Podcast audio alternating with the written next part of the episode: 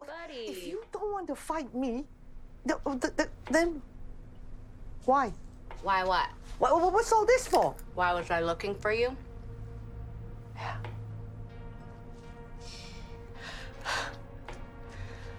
Sit down.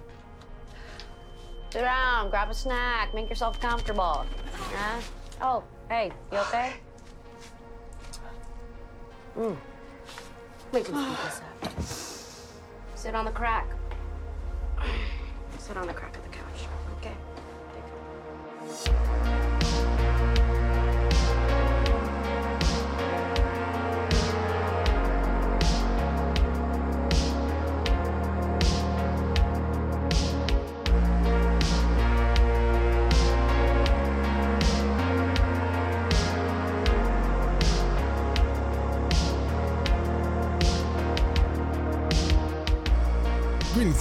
there in podcast land. Welcome to another episode of Black and White Reviews, your unofficial home for everything fanny packs, hot dog fingers, and bagels. My name is Will. Greetings, Earthlings. My name is Lee. Greetings, Earthlings. And as usual, I'm Chuck. Oh, you change it up a little bit, as usual. As usual. I'm happy for you. With me, as always, is Garth.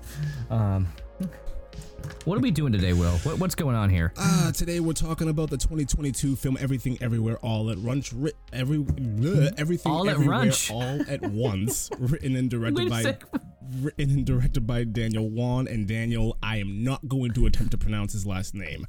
I'm actually going to throw to Lee to pull up the cast listing for this movie because I'm going to butcher a lot of these. So if you would be so kind to to, to give it to give it a shot, you're First of all, it's Pull up not everything. IMDb. Pull up IMDb. pull, just pull up IMDb Hold on, hold on, hold on. and, and and read You this just cast. g- Michelle You're- Let's, you gotta do let's it, just, you gotta do it as just, if you gotta do it as if you have hot dog fingers. We'll get to the hot dog fingers no, I just want to say because everything, everywhere, all at runts. runts. Yeah, You that was the ra- most racist thing you've ever said. Everything. I wasn't even thinking about it like that. All at runts. I wasn't even thinking about it like that. Oh, so oh, okay. You want you want me to go through the cast listing here? Just okay. uh, so just just a little bit to see if you can do a better job than I would. Michelle Yeoh, Y- y- you uh. Ste- Stephanie Hsu, okay. uh, Ke Huy Quan, Yeah. who we, we know as we know him as Short Round or or Data from Goonies. Um, James Hong is in this, and I'm Which so is happy James. Hong. Which is I'm so amazing that happy James that Hong James Hong is in this. I love James Hong. James Hong, I've loved him since Wayne's World 2. I know he's been in everything else, you know, including Big Trouble Little China, everything else before that. But I mean, the reality is, James Hong is. He's such a joke on Asian culture. I mean, he's popped up in, in even we talked about Blade Runner. He was in Blade Runner Yes. too. Um, he just he's just all he's he is the um the American actor for everything Asian and he always pops up and he's just the the funniest dude. Now, Jamie Lee Curtis. Now, I walked into this movie not knowing too much and seeing Jamie Lee Curtis's name and not expecting her to be this Deirdre character she played. Yeah. Um, blew my mind. I thought it was amazing. She was perfect. She fit the part. Every part she played, perfect. Jenny Slate was here. Um, on, on Randy Newman. Wait, wait. Oh my. I didn't even notice this, but Randy Newman was Raccoony. Raccoony Was he really? was Randy Newman. That's crazy. to put to put Randy Newman in a movie is absolutely insane. And never mind the fact that it's Raccoony, which I every time they said Raccoony, I couldn't stop laughing. Um, never mind, you know, just her her basically her basic just misunderstanding of everything. Raccoony, it was like a cheap version of Ratatouille. Go Go Chewbacca, um, every all the different random names she called everything, um, all the different characters there. Um, but yeah, honestly, we we there's a great cast listing here. So Um, from- the only thing I the only thing I know this woman from Michelle Yeoh was um Was the 007 movie with um Pierce Brosnan. She Yeah, was wasn't- in one of those. I don't remember. wasn't she in one. Crouching Tiger, Hidden Dragon? If she was, I don't remember because I've only seen. That She movie was like once. she was she was like the main character in it, I believe. Okay. I, Um, oh yeah, complete- Tomorrow Never Dies. Tomorrow Never Yep. Dies. Yes. Crazy Yep. Rich Asians. Yep. Never saw it. Minions. A few other things. Shang Chi. Shang Chi. Was she? Yep, Who was she she- in Shang Chi? Ying Nan. Ying Nan. Sure. 'Cause That explains everything, rec- right? Sorry, Hey, but hey, we haven't talked about Shang Chi. We should do that movie. hey, no, Shush. we shouldn't. never again. We- so we- we for tried. those of for those of you who don't understand, Three times. we have have talked about this movie three times, Twice. and every time. we tried recording that movie twice. Are you sure it wasn't three? It was twice. And it wouldn't, and we all refused to do a third. Like that movie is cursed. We're not going to do it. it's not. we it's enjoyed gonna the happen. movie. Yeah, just so we all it was know, a good movie. we we enjoyed the movie, but we just don't want to talk about it ever again. Guys, my, Like, my recording ever just again. stopped. Shush. I'm just kidding. Figured talking Hello, about my that name is movie Chuck. prevented my recording to stop. Anyways, so thank you very much, Lee, for going through the cast listing for this film because I would have butchered half of those names. Eh.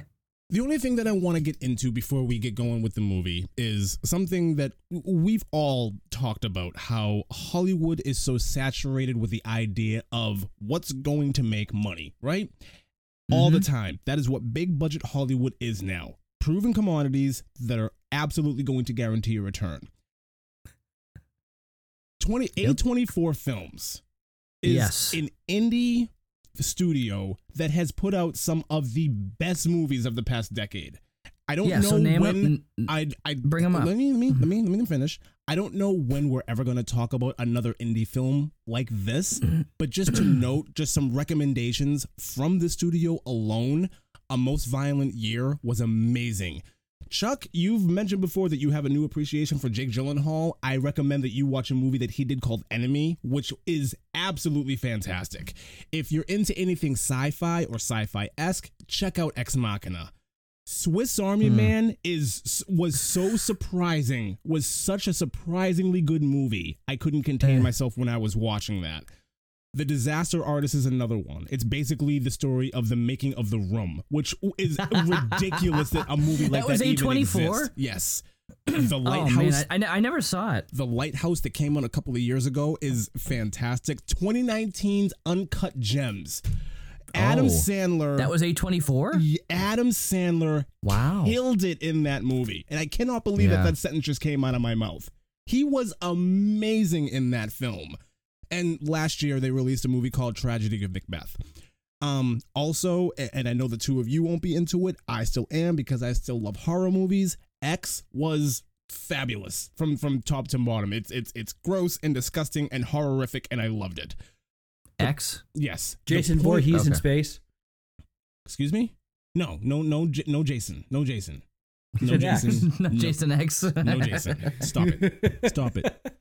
The point is, is that this studio is actually doing things a lot differently because of those movies I've mentioned. There's also a lot of other movies that I didn't like, but they just did it just to do it. They, they're just they're actually making movies. They're they're they're taking chances, and I think it's incredible. And I just wanted to shout that out that studio for not only doing this movie, but a slew of others that I've really enjoyed over the past several years. I just I loved it.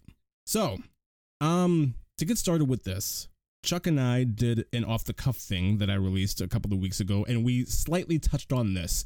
Lee wasn't here for that, so I'm going to start with you. What did you think about everything, everywhere, all at once? So it's funny because I feel like I was the first one to know about this movie existing. Um, I was like, "Hey, uh, this looks like we should probably watch this at some point." And then you said it one day. I'm like, "Yes, yes, yes! We need to watch this movie and talk about it."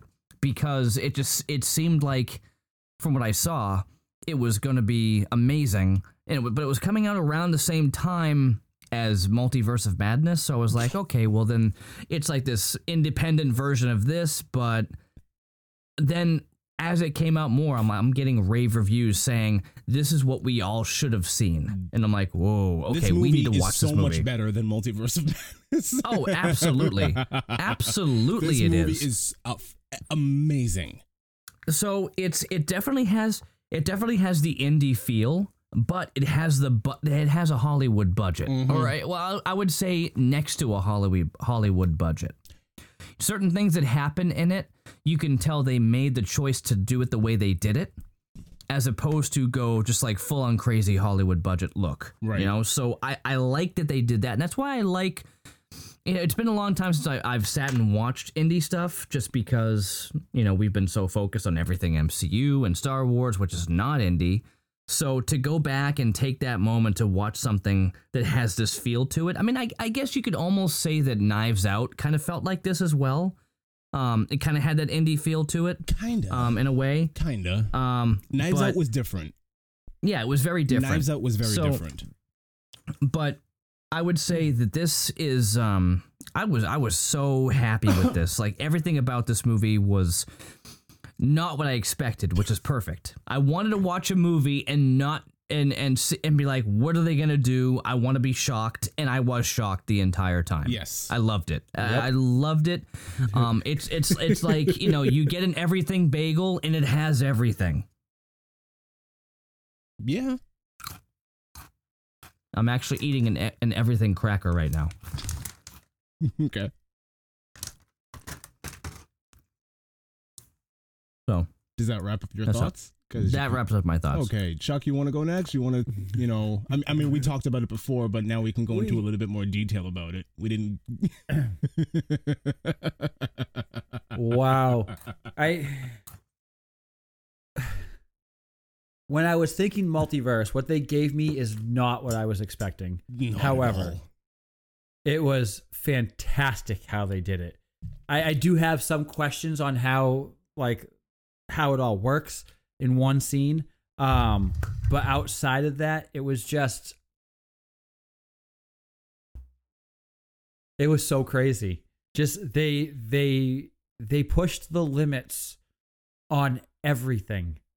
On everything. I mean, on they everything. even come to a they they even come to a place where they have a scene in a mountain range with two rocks and it is dead silent for two and a half minutes and it's so captivating It's it's And it's it's part of the, it's one of the most compelling scenes in the movie where And it's you're like, two rocks "Oh my it's gosh." subtitles. And What? it's amazing What? It's oh my god! and i went i tried to go back and watch multiverse of madness and It's i not still work.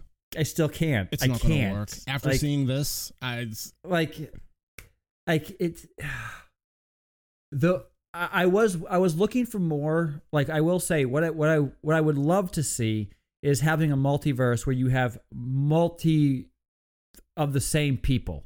This didn't ha- that didn't happen in this film, but I wasn't disappointed because of how they did it. It still introduced all the other characters of her, of him.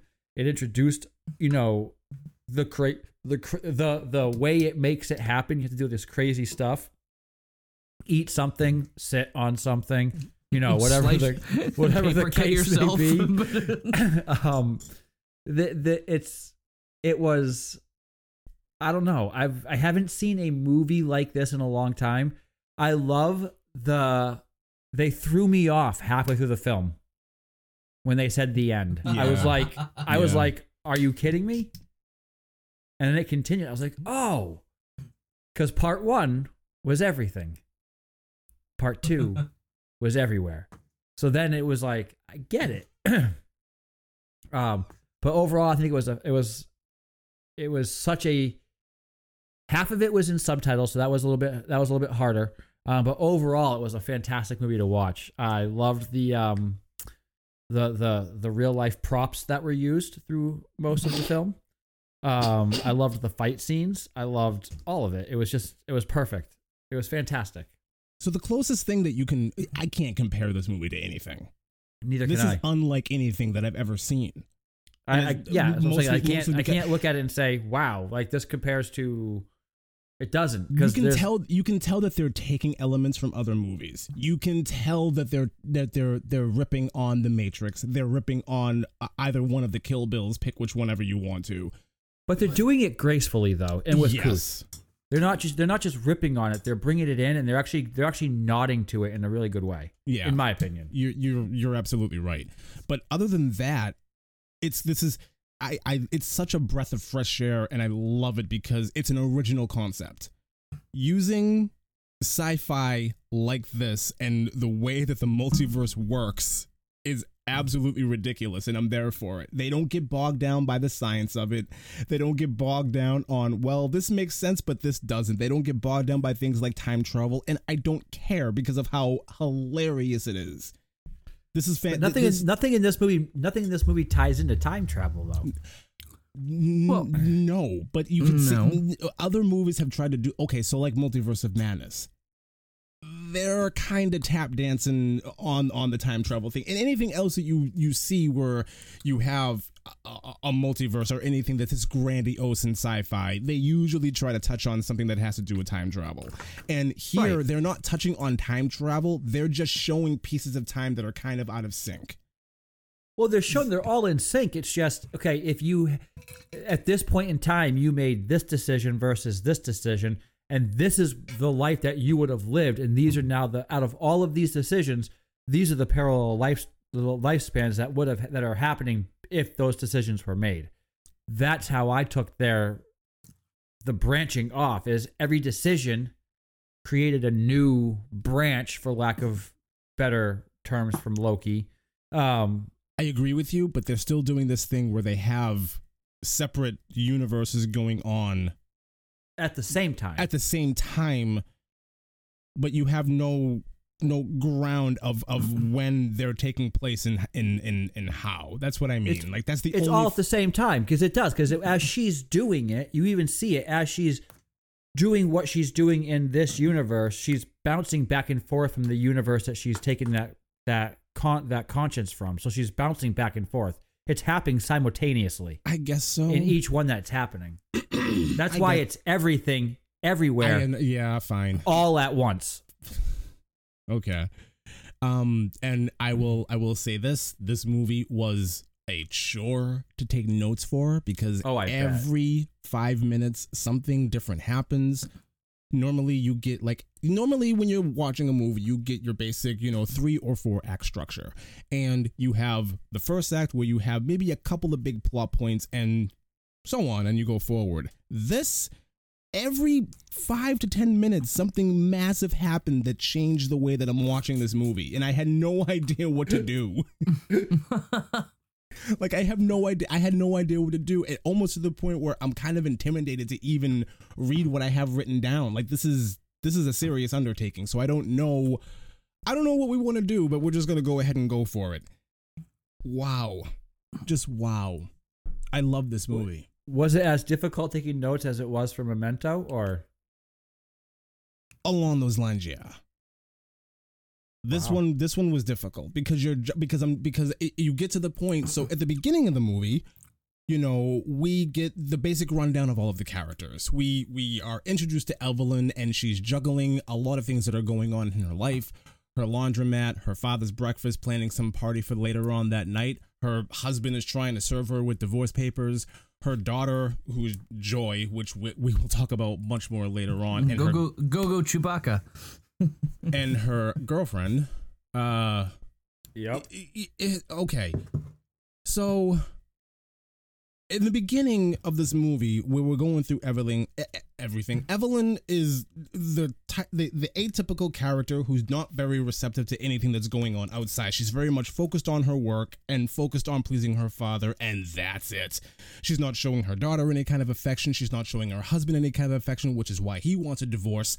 On the the daughter end, she basically we learn this much much later, but she basically just wants to be done with this whole ordeal with her mother it goes into a lot more detail than that, but my God, things in Evelyn's life become incredibly chaotic as the movie moves on. no, nothing from either one of you. Okay, no, I, I, was- I- I thought I want to let, letting you finish because this is like she goes into the like she's her apartment is above this laundromat that she works at. At least that's how it seems. Yeah. And it comes back to this opening scene multiple times. multiple throughout times the throughout the movie, multiple times Oh, throughout yeah. the movie, and I also want to add that she's also uh, on top of everything that's going on in her life and how busy things are. She's also, you know, preparing her taxes because she's being audited by the IRS. Yeah, which we find out later she was just doing a bunch of shady stuff and counting it all as as business. Well, uh, shady. It's just she was being frivolous with her business expenses and buying karaoke machines because she likes to sing and whatnot. Like she Yeah, was well, doing some love- dumb stuff She, and she said that it she business. was doing it based off of the the tax person at the yeah, IRS building. kinda. She's like, And "You w- told me to do this," and then she's not having it. It was a Hmm. twisted situation. But but basically, what was what I gathered from this whole, I don't know, what was it, 15, 20 minutes from the beginning till she's sitting in the tax office, the IRS building, and everything starts happening. Basically, what it's showing you is her life is falling apart around her, and she is about to just crash and burn. And then her husband, for lack of better words, intervenes. Um, For lack of better he words. intervenes. the first, the first real scene where we get to where we see that something is up. She's having a conversation with her daughter, and she's basically just complaining about her husband and how he's putting googly eyes all over everything, and he's all trying to play games and and just a whole bunch of other nonsense. And we see on the monitors behind her of the cameras that are stations all throughout the laundromat, and this man takes off his glasses and starts doing parkour throughout the entire laundromat for some reason Yep. it's it's it's we don't know what's up yet, but we'll get there. He went from this like no, he's like this Docile, calm, yeah, just not to now very- he's like martial arts and parkour. He the, he. I, I don't want to get too stereotypical, but he basically turns into Jackie Chan in the middle of this laundromat. yep. There's no other Well, way that's- for me to say it. what I love is this guy played this part so well because he bounced back the and back forth and forth. beautifully. Oh my god. And it, when you're looking at him, you're not looking at him going, "This guy is like a martial arts expert," but the guy's insane. He's insane. So Evelyn's downstairs and, and, and all this chaos is going on around her, and she turns to the TV where she gets distracted by a musical that's going on, which comes back up a little bit later. Suddenly, Evelyn's father appears and he's complaining about his lack of breakfast. Did I say breakfast? Breakfast. I apologize. um, um, um, it is a hundred degrees right now, and I'm, I'm Oh, I I, I don't have my AC on because we're recording this thing, so excuse me. So Joy demonstrates how horrid her Chinese is by asking her grandfather how his airplane is, which I thought was hilarious. Just the subtitles in this movie was something else to behold. It was incredible. She tries to introduce her girf- girlfriend, but her mother Evelyn intervenes and just says, "Oh, this is her friend, her very, very good friend," which eh, is is not the right thing to do in that situation at all. Nope. Joy tries to leave, and Evelyn follows after her, and we think we're going to get somewhat of a tender moment, but instead of that, she basically just tells her that you need to watch what you're eating because you're getting fat. I love it. I love it. It's horrible. It's like you can see that she's just like like she's just not caring anymore. She's just like whatever. I it almost feels like she's not getting anything that she wants in life. Nope, And not at all. Everything is so she's just gonna rip on everybody around she her because is she is disappointed she just a lack of everything she's she just seems like the kind of person that isn't living up to her own expectations or her potential or the potential that her father which is a big plot of the movie comes up it's just it's it's a thing that happens parents to kids kids to it's just it's Yep. that's the whole point of this movie and i'm sure that we're gonna especially talk in a lot Asian about that. culture. you're right Especially in Asian especially culture. in asian culture hmm if you i mean go on Well, I was gonna say I, I I have a friend, and I was training him. He's he's Korean, and I was training him on a certain job. And at one point, I said, you know what? I'm just gonna be like, I said to him like, hey, I'm not your friend right now. I'm teaching you. I'm training you. So I'm gonna let you go through this. I'm gonna teach you everything you need to know, and then I'm gonna let you take it over and do it. And as he was doing it, I'm like, nope, hold on, you messed this up. Go back. And I'm like, nope, hold on, you messed this up. Go back. Nope. Where do you think you messed up here? Okay, what do you need to do to fix it? Okay. And I showed him and he came back and he was like, "Hey, listen, um uh, a few days ago when you were training me, I, d- I was kind of triggered by something and it reminded me of my mother teaching me back when I was a kid. It was like it was a huge trigger for him because um it became this big deal like, whoa. He's like, yeah, his mom was like basically cracked the whip, like, no, you screwed up, you're horrible, go back and do it again. So there there is a huge um push for um for children in Asian culture to to live up to a certain expectation. No, you need to be better than that. It, it was all about it seemed like um it's it's more about responsibility, productivity, efficiency than it is about like, you know, letting the child kind of grow up to to walk through what they need to walk through and to learn, you know, on their own all the things they have to go through. But it was more about no, you did it wrong. Here's the way you have to do it. Let's just keep going this way. So in her situation here where she's just doing a laundromat thing, like she's already feeling like a failure. So she sees her daughter. She goes, "Uh, you're getting too fat." Ah, like she just it's like, what what does a, what does a normal Asian woman say? Uh, you're getting too fat. Stop being fat. Okay, move on. I guess Because so. she, she doesn't she doesn't know how to tell her daughter, "I love you and I care about you, and I want to make sure you're okay." I do like how, and this is just a testament to um, Evelyn and the actress's, you know, chops in this movie. Immediately after she says you're getting fat, and Joy gets in the car and drives away, she immediately looks guilty. I love little touches like that. I thought that was amazing. Mm-hmm. Anyways, Evelyn goes back upstairs, sits back down. She continues to do her taxes, and her husband says, What are you doing? What are you thinking?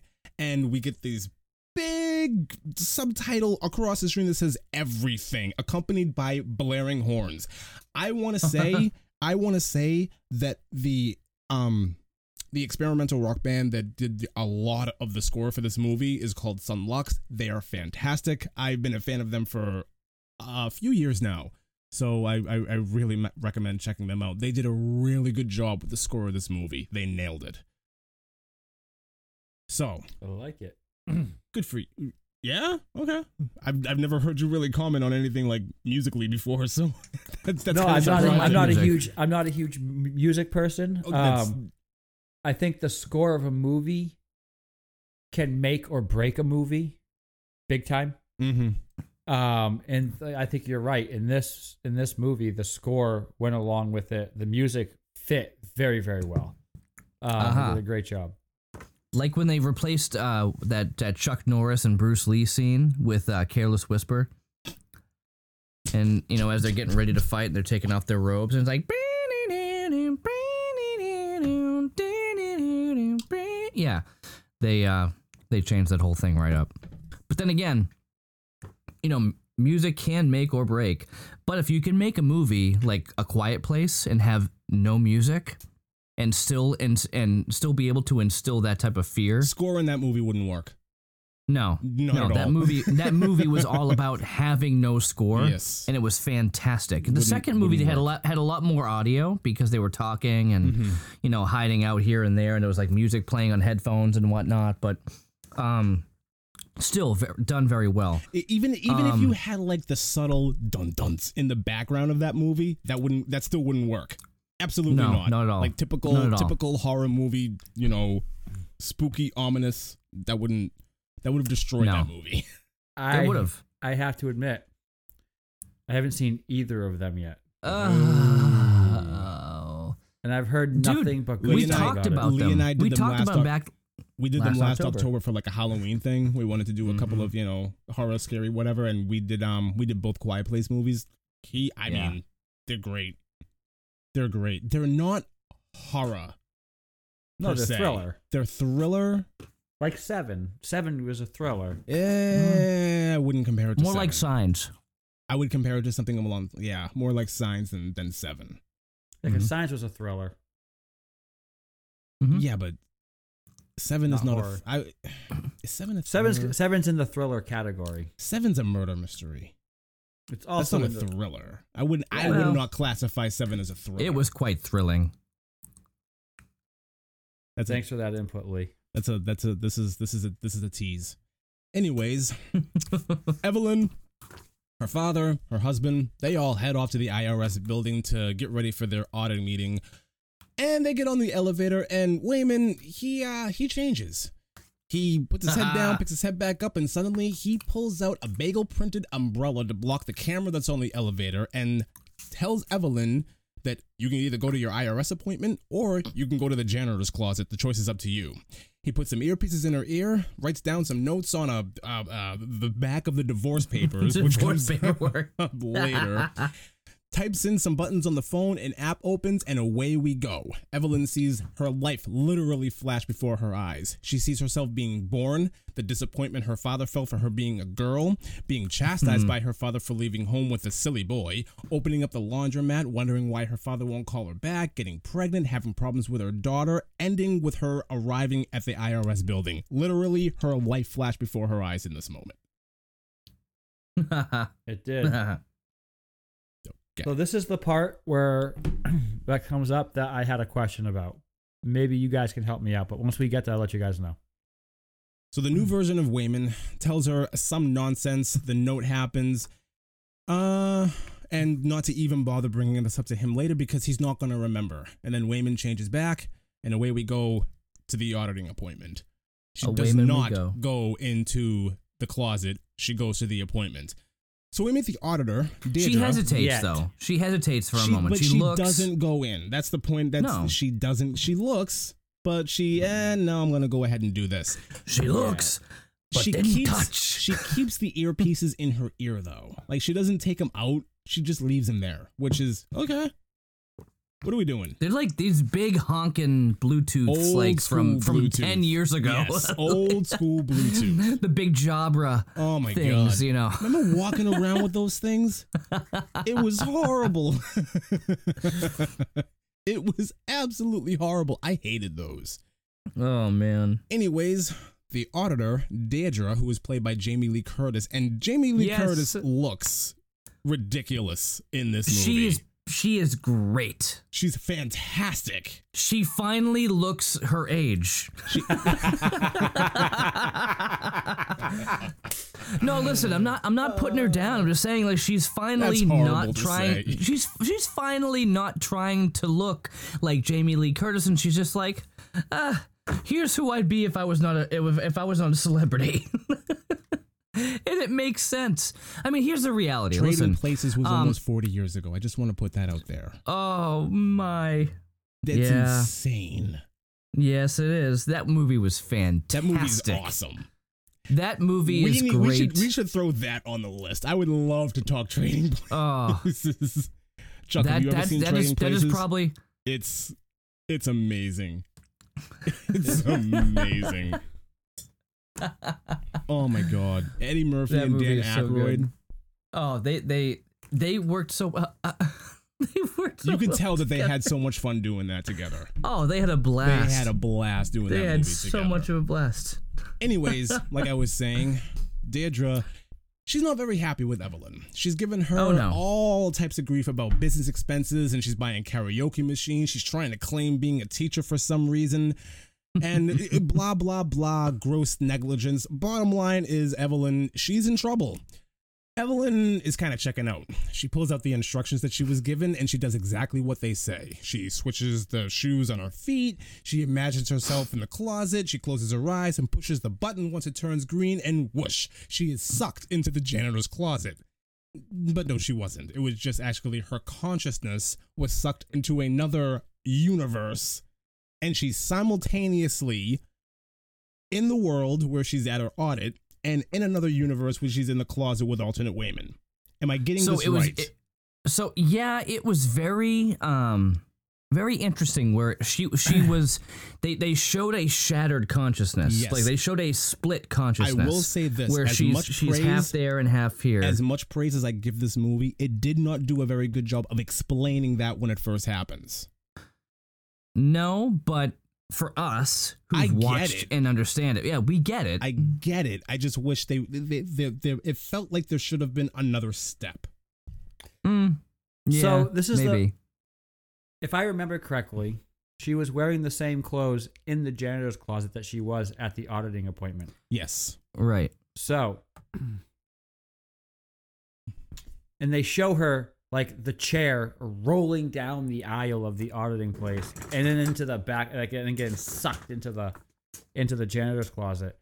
This is where mm-hmm. I was like, I don't fully get what happened because I was like, I understood the rest of it when she's you know, like when they're they're drawing other consciousness to them and they're utilizing that at the Yes. same time. I get that. That's why I'm saying this part. When they first do it, it's it it it, it kind of Yeah. throws you off. They don't do a very good job Yeah. of explaining what's going on, and the fact that she's wearing the same clothes doesn't make a whole lot of sense. No, but my No. question is this: This is the one. this is a miss. question I've This is a misstep. This I'm Yeah, I'm, this is the one question I have with the whole thing. Is he goes into it at this point and he's telling her that he's tried other versions of her, but she is the one. sure. Oh, Jet Li. Right. What what makes Oh no. the universe if you that no, if you want to say that, go for it. I mean, this is another. That's another movie that this is kind of ripping on. Um, the one. Oh yeah, totally. It's definitely yeah. That's another, yeah, Absolutely. sure. but if if she is the only one that can truly handle this, what makes her in this universe any different than her in other universes? They get into that. They, They do, get into that. She's so bad at everything that she can accomplish anything. this is a line in the That movie. That is the greatest cop out, perfect answer ever. And I love that. It's amazing. fun- so I will I will say about this character here. So the actress here, she is literally my mother's age. They were born the same year. And I look at this and I go, I mean, I love my mom, but I'm like, mom, you could have been in this movie. and I think that's what I love about this. Like they made a they took a woman who's you know 60 years old and put her in this role And made her an and action she hero. killed it. They killed it. They mm-hmm. took a 60 year old woman Yeah. and made her, as you said, an action, Yeah. a sci fi action hero. That's what makes this movie so great to me. yes. And Her- I, I remember seeing the trailer and saying, "How is this going to work out?" I'm like, "I bet you this is going to be phenomenal." her acting when I chops first read about alone sells this. I, I when I because Oh, normally, absolutely. normally when I'm watching an action movie, I can look at the action scenes and go, "Oh, stunt double," because that wig is all messed up. This person is not that tall. You were not built like that, sir. You you have a mark that the actor does not have. I notice things like that. Here, right? it was really hard to tell. Yeah. It was Mhm. really, really hard to tell when it If was when it was the double. actor. They come on, she's sixty years old. They absolutely use a stunt double. I don't know. Really? Jackie Chan, But- Jet Li, those guys are still doing their crazy stuff you at their age. really think she did all these stunts? I don't know. If, I don't know the answer to I'm this. pretty. asking. Su- I'm pretty sure that Asian actors, when they're not acting, they just go into a cryo chamber This somewhere is- and they this just sit is- there. This is Yeah, they're all. I think that I think that she did her own stunts. I personally do. I will be shocked. she wasn't doing crazy stunts, No, but she. I think she. I mean, I mean, own they were stunts. crazy, but they weren't. There's a scene. weren't. There's a scene later on in this movie where there's some amazing tricks being done with a shield. Um, I don't think that was her. Oh, what the pizza? The pizza spinner? Yeah. there was some. There was some. There was some c- class A shenanigans going on with that. I love, I love the fact that So they pulled I. in all these. It's like, oh, she spun a sign for a pizza place, and that is, is a combat move. Yes, Okay, that yes. makes perfect Yes. sense. Yes, it makes perfect sense. So, while she's in this closet, this alternate version of Waymond tells her there's a great evil in the world Alpha and we Waymond. need your help to restore balance. Her attention is both being pulled back and forth between Alpha Waymond and Deirdre, who is performing this audit. And uh, Deirdre feels like she's not really paying a whole lot of attention. So Deirdre, Deirdre points to some very odd looking toys, I mean awards, that she has received over the years for her ability to uncover uh, lies. These toys will come up massively later. They will, they, I mean, it's, be- it's very be- obvious what they look like they as soon as you see them. You're like, what? Come on. They will be inserted into some orifices, and I don't really want to get into it right now. Comments, Chuck. Chuck, yeah, you take this one, Chuck. I mean, Lee made his comment, so you might. I mean, come on, man. What are you? What are you thinking about these awards that she has on her desk?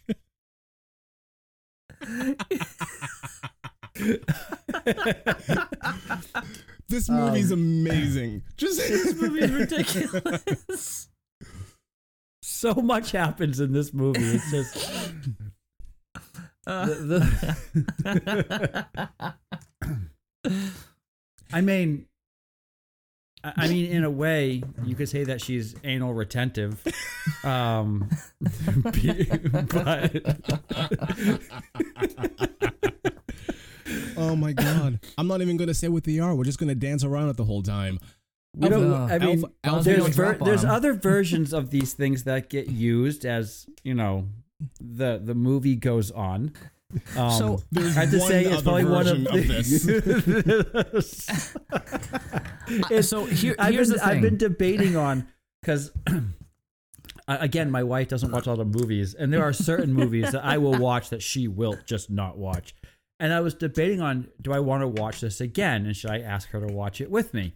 And then I remembered They Live, and I was like, no, she's. It's not going to be. It's gonna.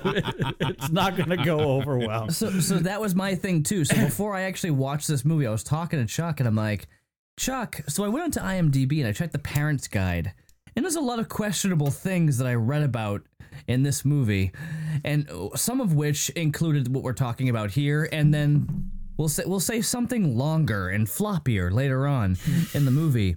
And he was like, "Yeah, but it's funny." And I'm like, "Yeah, but it, it's there." I'm like, "I get that it's funny. That's the whole point of it, right?" But Had you watched it at that point yet? Uh, no, You hadn't seen it yet. no. yeah, so, that's that- why so was. the I'm fact like, that that's it's funny like, is what it's it, the fact that it's funny. I know. is I what know.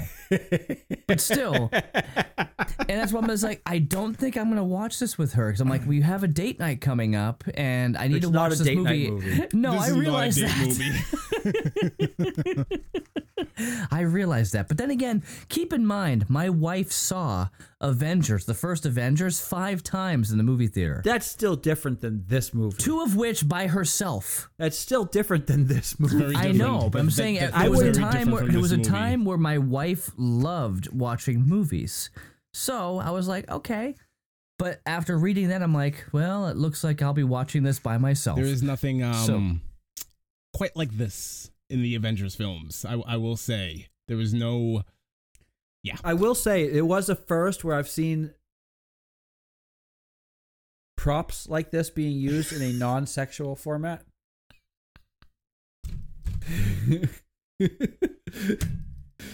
it was used very um Strategically, it was used yeah, strategically, strategically. strategically.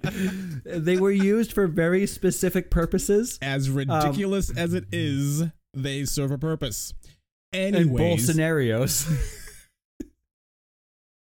anyways, so Alpha Waymond sees that Evelyn is no longer paying attention, so he pulls her consciousness back so she's paying attention, and we get somewhat of an expo dump. Well, not really an expo dump. He basically just tells her all kinds of sweet nothings that all the rejections and disappointments have led you here, all while lightly caressing her face and her chin. And she's very happy with this. Yeah, sure. Alpha Deborah, alternate Deborah or whatever, then punches her way through the door of the closet, grabbing Waymond and snapping his neck, and he falls to the ground dead. She then rips a pipe off the wall and cracks Evelyn across the jaw, and she So- falls to the ground. And So back to the and back to the original universe, Evelyn is sucked. Right, and that, that that's the part where I got confused at first. I was like, they just killed him, and then he shows up again, and I'm like, what? And I realized the actual him was never there. No, never there, never there. So, but that, but what he what he's doing though is the opposite of what she's doing. He's projecting his consciousness as the the as the person into other consciousnesses, if that's even a word, and she's drawing from alternate conscious consciousness into her. Yeah. They're both doing the same thing, but in the opposite format. If that makes sense. I the way that I the way that I saw this is maybe the universe that he's from. There's just a more advanced way to do this. No, he's hmm. projecting his consciousness. That's what I mean. Other It's a more it's a more advanced way to accomplish this because we do get we, we I mean later on in the film we do get somewhat of an expo dump that this technology has been there with him for a while. Like the alternate version of her in his universe is the one who discovered the technology and the ability to do this. So they've had time to kind of develop everything like to be a little bit more advanced. So Right, but my question is why wouldn't he teach her how to do what he's doing? Well, he has the headgear and she doesn't. He's like in he's like in the van, like all um Ready Right. Player One style with the headgear Right. and everything on, and we don't really see that anywhere else. So it's that that I'm just that's how I'm taking it. That's what makes sense in my mind. I'll go. I with mean, it. if either one of you have a different theory about like well, no, the only other theory is she ends up. You have the daughter. yeah, who can basically do anything. Okay, yeah, we'll get there. She she draws it all at the same time whenever she needs to, and that's what he's trying to teach her to do. yeah, well, she's she's special. Right. Sure. So is so is mom. Waymond's able to convince Deb to give them more time to come up with uh, the the correct paperwork and file everything the right way, and she agrees. Be back by six o'clock tonight, last chance, and then she thanks them both for the cookies that they made for her. While making their way to the elevator, a bit of communication confusion happens here, and uh, Evelyn thinks that the time to fight is right now. Deborah approaches. I'm sorry, but the way that Deborah approaches, she's really mean mugged. Like, Yep. like Oh, yeah. she looks like she's ready to start some stuff. So, uh, you know what happens? Evelyn punches her right in the face. I really don't blame her because she was she was she was coming at her looking like she wanted to, you know, hey, let's do this. And I I I kind of okay, yeah, sure. Like I was saying, Evelyn punches her in the face, and security quickly arrives. Alternate Waymond takes over to save the day. Alpha He- women. Al- I'm gonna keep on calling him Alternate Waymond. Alpha Waymond. Fine. Alpha Waymond takes over to save the day, and he eats some chapstick. I love it. He eats some chapstick. The little head device turns green. He pushes the button, and it's go time. And he's able to defeat four security guards with a fanny pack.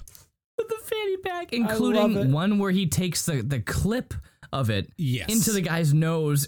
He knocks them down, disarms them, and then knocks them all down again. He then fills the fanny pack with gravel from a fish tank and sends everybody flying in all kinds of different directions. The Oh, last man. guy, he fumbles his own nightstick because uh, Waymond is is is swinging this swinging this fanny pack around like nunchucks. The clip of the fanny pack grabs onto this like to this guard's nose, and he just pulls him to the floor and spikes his face into the floor. it's amazing. and then magically and methodically spins the fanny pack back on his waist and clips it together, and it's perfect again. Oh my god. It was perfect. Meanwhile, in the other universe, where uh, you know, the other the other Evelyn, you know, kind of got killed, Deborah introduces Jobu. Deirdre. Deirdre. I'm sorry, Deirdre introduces Tupaki. Joba jo, Joba Tupaki? Joba Tupaki. Joba Tupaki. More on her later and who she Go go actually is. She puts a finger on Evelyn's forehead, and we see a glimpse of several versions of Ele- Ev- uh, Evelyn. And Joby Chewbacca's character is looking around. She doesn't really know what to do. They might be close. And then she switches through universe like she's changing the channel on an old TV. I loved that so so, much. Now, for it now for so anybody cool. younger than the age of twenty who doesn't understand what what I'm talking about right now, old school TVs from like the 70s and the 80s the UHF. you And used to have to get up. You used to have to get up from your couch or your bed and go over to it and turn this big honking knob that was on the television to change the channel. That's Yep. what this was like, and it was amazing. I loved it. It was so cool. It was so it was so great. And something weird happened, and I don't know why. While she's changing the channel and then she finally hones in on the universe that she wants to be in, the aspect ratio changes from full screen to widescreen. Yes, I have no idea why that happened. I, it it was just a uh, directing or you know Why? their liberty. I don't know. Same reason why this movie has two endings. because it can. Because it can. Yep, Why not? Because it can. Because they can do everything everywhere all at once. All at once. We find out that this Tupaki ah. character is none other than Joy, who was once enjoying a beer, but she gets up and she's off. Back in the IRS building, people are frantically running out and going insane. While the father, Gong Gong, Gong gong. Gong Gong, James Gong Gong James Hong. James Hong, is peacefully just enjoying some pudding. Which is ridiculous that he's doing this in the I midst of all this I do- chaos. I do in the love midst of how all the most craziness, of like he's okay, and he's just sitting there like just shoving pudding in his mouth. I do love how the majority of the first, I don't know, half of this movie takes place in this IRS building Absolutely. yeah. from different perspectives. Well, It's- depending on what perspective you're following, the entire movie takes place in this IRS building. That's kind of true. If you're following the perspective of this is of of this version of Evelyn is the version of Evelyn's story that we're following, this ent- this entire movie takes place here. That's because that's because the, the the shield scene where she's fighting is inside the building. Is It's inside all- the building. It's, all all inside the building. inside the building. They, they they don't leave quote, leave the building until everything is resolved. Right. It's, now, it's, did I miss? Did I miss the part where um where Alpha Waymond is is explaining like why things are different? It's like you know, oh, We're what? right. We're we're right here. If you want to add to it, okay. my my my, Yeah, my notes here are a little lacking. So if you want to add to it, I would appreciate it. Okay, go ahead. We then get some expo dump from Alpha Waymond. In his universe, Evelyn was a brilliant woman who not only proved the existence of other universes, but found a way to terror- temporarily link consciousness between universes and ex- accessing their skills, memories, and emotions. It's called verse jumping. And that he doesn't explain right then and there why all of this is happening. They have to kind of escape first. They're underneath a desk. He eats. This is Can disgusting. He Can I say they they I do appreciate that they pieced together the the idea of this multiverse throughout the whole movie. They gave you a snippet, you had to figure it out. Things happened, then they come back to it. It wasn't info dump, you know, expo dump all at one time. You know, it Mm-hmm. Mhm. wasn't like you got this five, ten minute, you know, information of the entire thing, and then the rest of the movie takes place because of that. Yeah, the exposition. we are learning. We're learning it as it's happening. the Yeah. exposition dump that we get here is specifically about what verse jumping is not exactly how it works just what it is and who created it and in the we other, get the how it works in- later. in the uh, in the other universe it was basically evelyn she was brilliant and she discovered all this and we designed verse jumping and that's basically all we get here yeah. so they're underneath a desk hiding when he tells her all this. And then when he's done, he reaches up and grabs an old piece of gum that somebody stuck to the bottom of the desk and starts chewing on it. And then and then his little green button goes off. He pushes it and they have to make their escape by blending into a frantic crowd and he just runs out going, "Oh my god, what's happening? Oh my god." And he just starts running. I thought that was hilarious. Yes. Um, so there was there was a scene. I th- I think it was the first time, the first time we see Alpha Waymond, where he says, "Have you ever noticed that you know your clothes never wear as well the next day, and your hair never falls in quite the same way?" And I started laughing so hard because he's This he's is, is the- quoting. the, the, the scene that you're talking about is when they're in the hallway just before Joy arrives. Okay, yes. So that If you- made ahead, me though. laugh. Well, I mean, I'm just I just think it's hilarious that he's just straight up quoting Nine Days. You know that song, "The Story of a Girl." I've never- absolutely, or absolutely, "Story of a Girl." Hmm. You don't know the song? No. Okay, I didn't. I didn't. I didn't think you did, and that's why I'm laughing so hard because it it was a song that was like big on like MTV, VH1 back in like 2001 maybe. Okay. Um, it was it was you know this is a story of a girl who Oh cried a river and my drowned the whole world. He's directly quoting that song, and It's that's why I laughed so hard. That's It's- and then later on, later on in the movie, you hear um a cover like a like an indie cover of that song thrown into it. It's in it's later on in this movie, and again, it was it was a great little like Hmm. nod to a song that just people were like, oh yeah, I think I remember that. Um, I used to play it now and again on like you know for like open mic nights as, as like a You know joke. what it makes, you know what it makes Um, me remind me of? What it reminds me of is have you ever video? seen? have you ever? Oh my gosh! Pop-up video. Have you ever seen? You ever seen Eurotrip? Oh, of course, I've seen Eurotrip. It's not where I park my car. You've ne- Will you've never seen Eurotrip? Nope.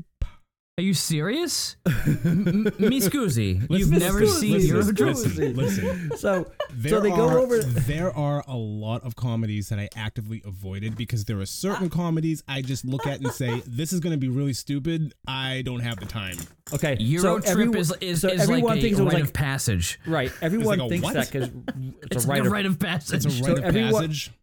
I think so- so. so- kind road of like trip- kind- you no wait he said that to me before about about a movie and Chuck and I touched upon you said that to me once about waiting like waiting is a rite of passage yes, it is. and I watched Yeah. it and I was like this It's is such a stupid. bad I'm never I'm never taking these recommendations on comedies again Like, What, you don't is- want to see the brain?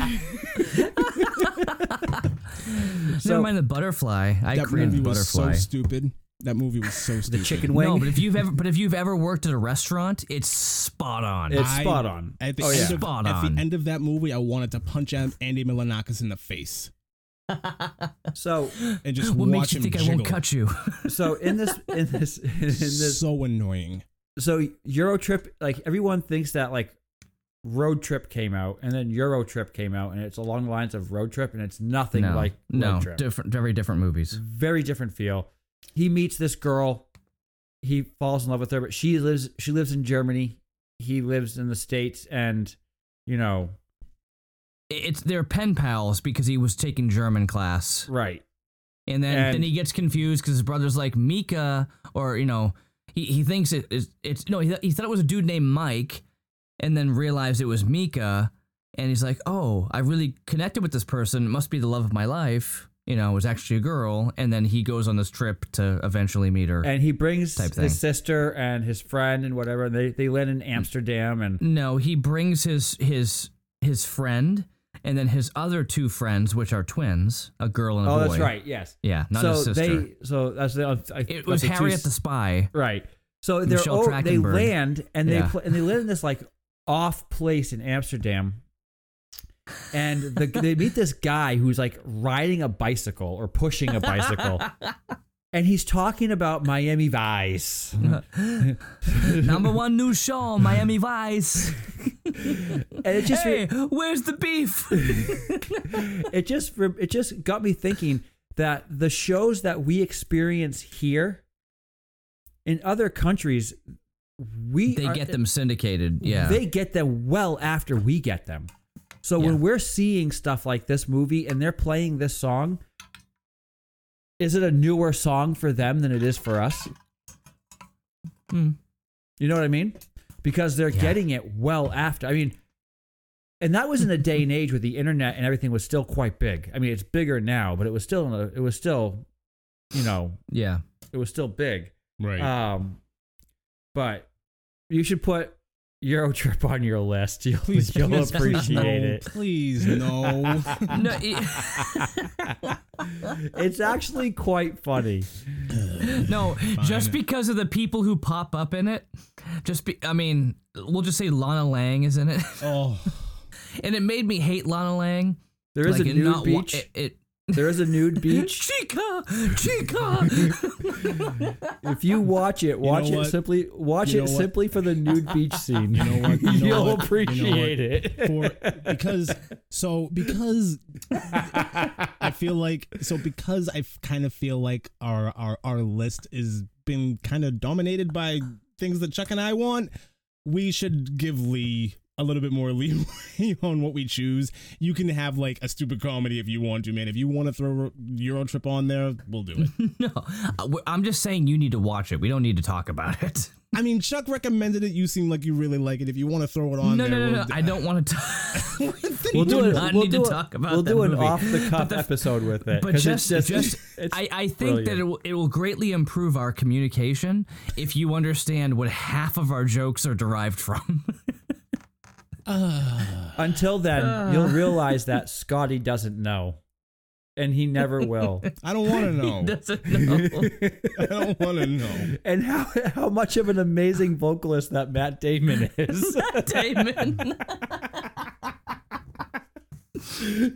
This it's, sounds- a, it's a fantastic No, movie. don't. It's You, you just spoil. You, you just gave him a spoiler of a cameo. That's all I'll say. I don't um, care. I don't. I Hey, don't care. have I have I ever have I ever given you the wrong impression of a movie? no. Okay. Passion in the desert. So I One- thoroughly warned him one of that movie before he we watched will. it. We will. He will watch it, and we will talk Yeah. about it. It's going to Uh-huh. happen. It's Okay. going to happen. That means that I need to watch it again. That means I need to watch it. Yes. Yes. yes. Hey, you know what? You both are getting off light because I'm the one who has to take notes about it. Uh, Yeah. We should have Lee take notes about this since he's the one who's being so hard about it. Would be fantabulous. I can just see him now. And he meets a leopard.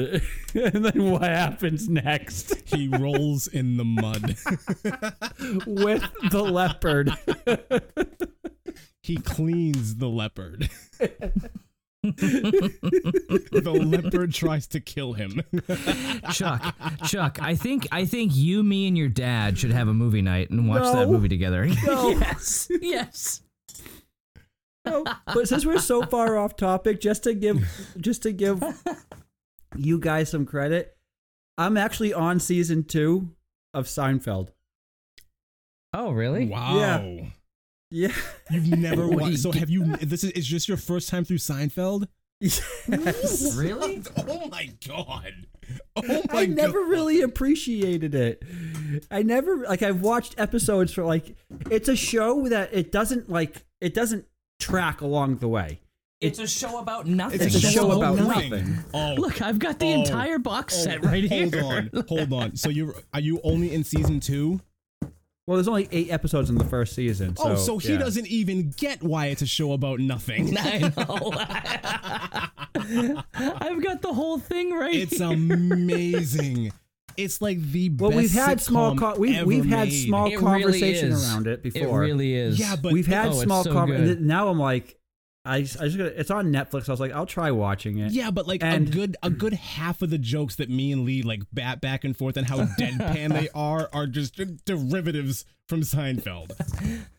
Back and to the left. Back and to the left. That is That's one, one magic, magic Louis. Oh. oh my oh. god. Oh my god. This show is amazing. That's like the greatest sitcom of all time. It is Well, you were big into Curb Your Enthusiasm as well, weren't you?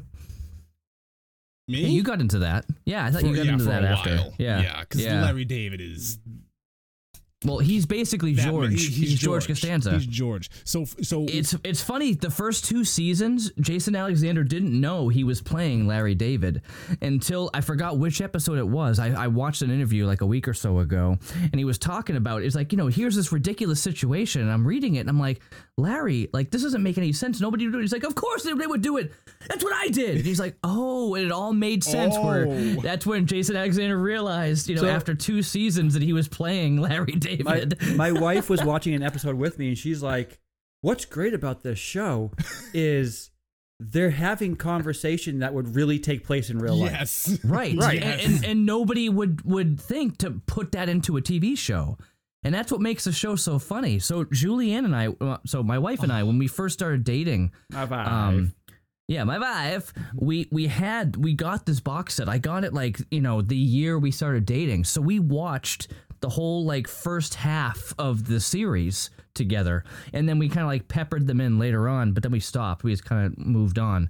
So I, I don't think I've watched. th- There's probably like maybe seven episodes I haven't seen. did at this they point. change his they they used a different character for his father on the first Yes, in the beginning. they did yeah, that at the yeah. They they swapped it out That because is- they realized they wanted to make him a reoccurring character, so they had somebody change new come they in. made for the better. Yeah. Oh my yeah. god. Oh my god. The Vietnam. I just watched the episode I just watched the episode where I just watched the episode where um Jerry and George dated the same girl Oh.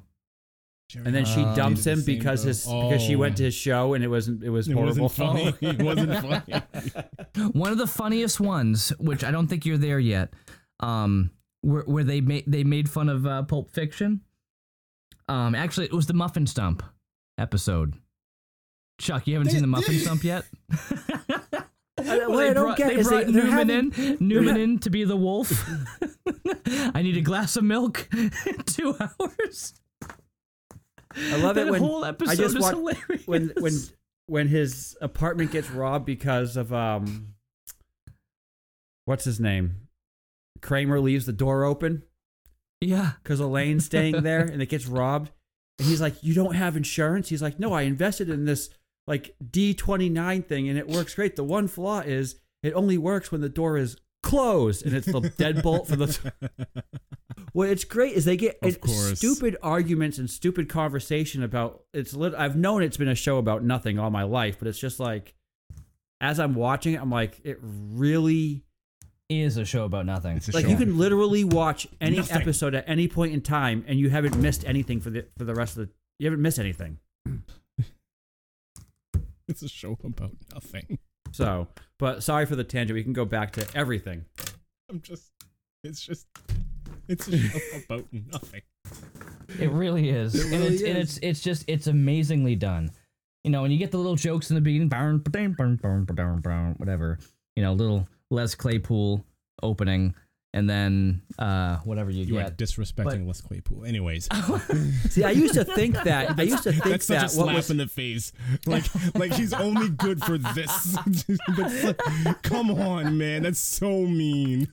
I used No, to do, you, think. do you remember? Do you remember in um Forgetting Sarah Marshall, where they were they they were he was the, the guy who did the keys for the TV show, and in the middle of it, he's like.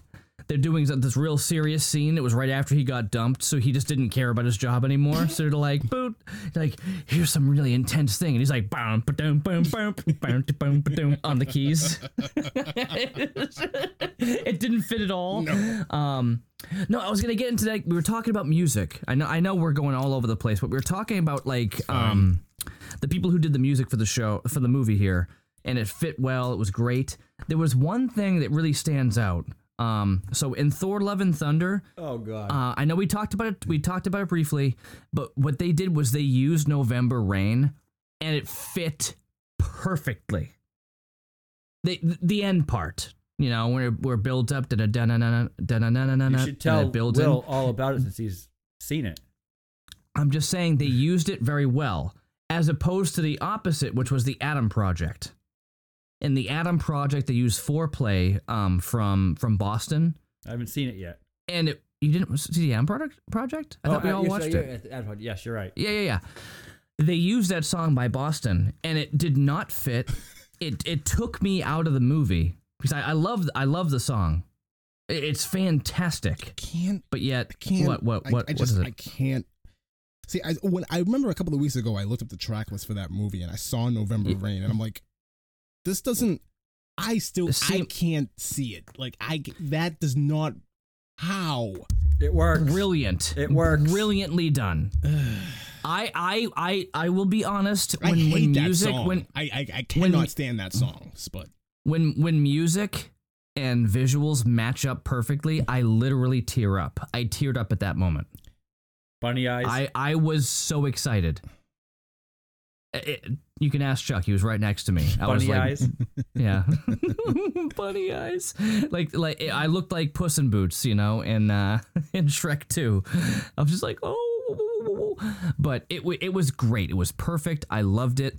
Um, but the Adam Project when they used that foreplay, you know, before um, you, know I'm talking about foreplay from Boston. Yeah. It it it did not fit with that scene, that fight scene at the end it just it was so thrown in there as if somebody just had the radio playing in the background while they shot the movie it did not fit and i i hate i hate to be to rip on that song i love that song it's a fantastic song but it was not meant to be in a fight scene in a movie at least not that fight scene not the way they did it Sweet Dreams. so i was very X Men Apocalypse. Sweet Dreams X Men Apocalypse. you think that was really out of place No, I think that was perfect. Well that was perfect I yeah okay then That I was was, gonna- perfect. yes that was great i, I, think even Time in like a time in a bottle I think Time in a Bottle was out of place. I don't think it was out of place It like made- okay, like so 'cause foreplay we, was. We, we we talked about it, and I take have, the scene as a little bit more sad than the two of you did. But after after that conversation, I kind of went back and I thought, well, I'm taking it as something sad because of the song. Like the song is trying Right. to invoke this song emotional reaction, yeah, but the scene isn't supposed to be emotional. It's supposed to be funny. That's why I'm saying that Time in a Bottle really doesn't fit there. yeah. What scene was that from but, again? Time in That a was Bo- from Time in a Bottle is the um Quicksilver Days of scene Future in Days Past. of Future Past. Yeah. Oh, you're right. If I could put time Yeah, sure. in a bottle. Don't. When he's running around through the kitchen. Yeah. Yeah. Anyways, Um, back to everything everywhere all at once, if we Oh. can. Y- Yeah, remember? We're we don't want to talking talk about, about Seinfeld anymore. we just went around the world. 80 Anyways, as we were saying from before, yeah, Lee said it perfectly. Well, that's how we got onto this whole subject because you were like, he's literally quoting lines in the song, and it's from the scene that we're on right here, when we Right. basically get a little bit of The expo dump. the, a little bit of an expo dump. You know, Tupaki, she's building something. We don't know what it is, but we basically know it's the reason why things feel off. Your clothes don't fit the same. Your hair doesn't fall down the same way. The taste of coffee is wrong. Nobody trusts their neighbor anymore. And then we see Deirdre, who she staples a piece of paper to her forehead, and this is verse jumping. Basically, doing Aha. something stupid and then hitting the button that's attached to the thing in your ear.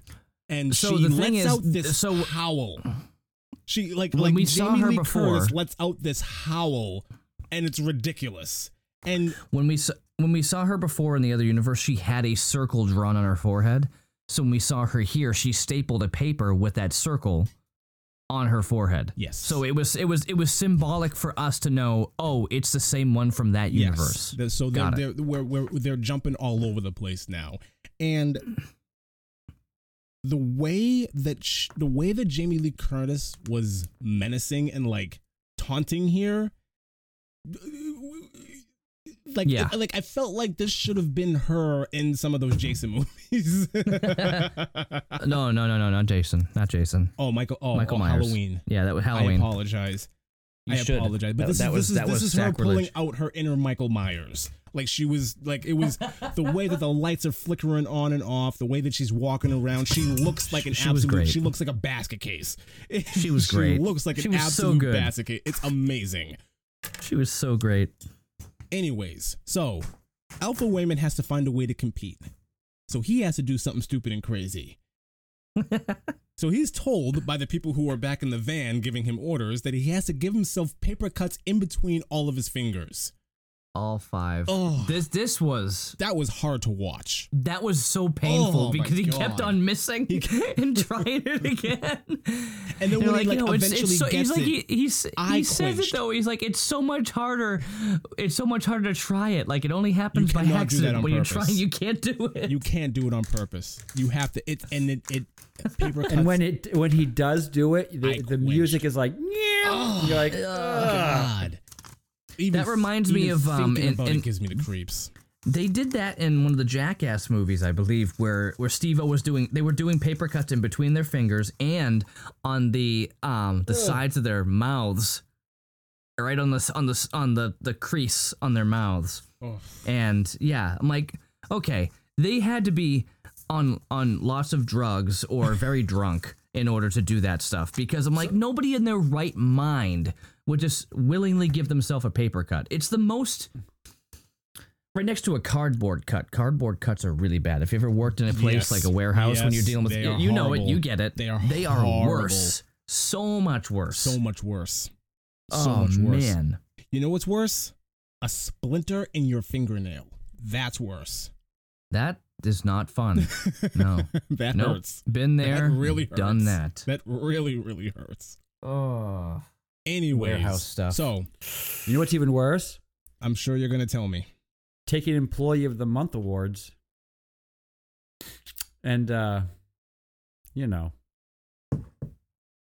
inserting them. We'll get to the insertion later on. That's not that's Are we still not there? Oh my. We're still not there. We'll get there. We'll get there, gentlemen. Don't worry. So, as I was saying, he has to give himself paper cuts so that he can tap into another alternate version of himself and get the ability to actually compete with this woman who is just stalking him now at this point. But uh he's not able to really do that. So he gave himself all these paper cuts for absolutely no reason because right before he's about to press the button, Deirdre grabs him, gives him a helicopter spin, a backbreaker, and then drop and then drop kicks him into the next room and barricades the door so he has no other choice but to stay in there. And now And at that point, we realized we realized that she was a professional wrestler. yes, That was, She was- that's she like was- at first they were like, did like sumo? Maybe she's sumo? Nope. No, no, just just just up- WWE. d- yeah, pretty much. now Evelyn has no choice. She must verse jump so that she can defend herself and save the world, I guess. And in order to do that, she needs to be she needs to tap into another universe and the one that's closer to her. And the ridiculous thing that she has to do to accomplish this is to tell Deirdre that she loves her and that it has to be meaningful. Like it can't just be "I love you" and then all no, because the first attempt she fails and she pushes the button anyway, and she ends up into her car next to her husband, and now they're just arguing about their marriage and whatnot. And all this time, Evelyn is beating. I'm sorry, Evelyn is being beaten by Deirdre. There's- It's it's mm-hmm. it's an absolute mess of a, of a thing to describe. I can't do it justice at all. Alpha Waymond decides that perhaps he made a mistake, and this is not the Evelyn that he seeks. So he leaves.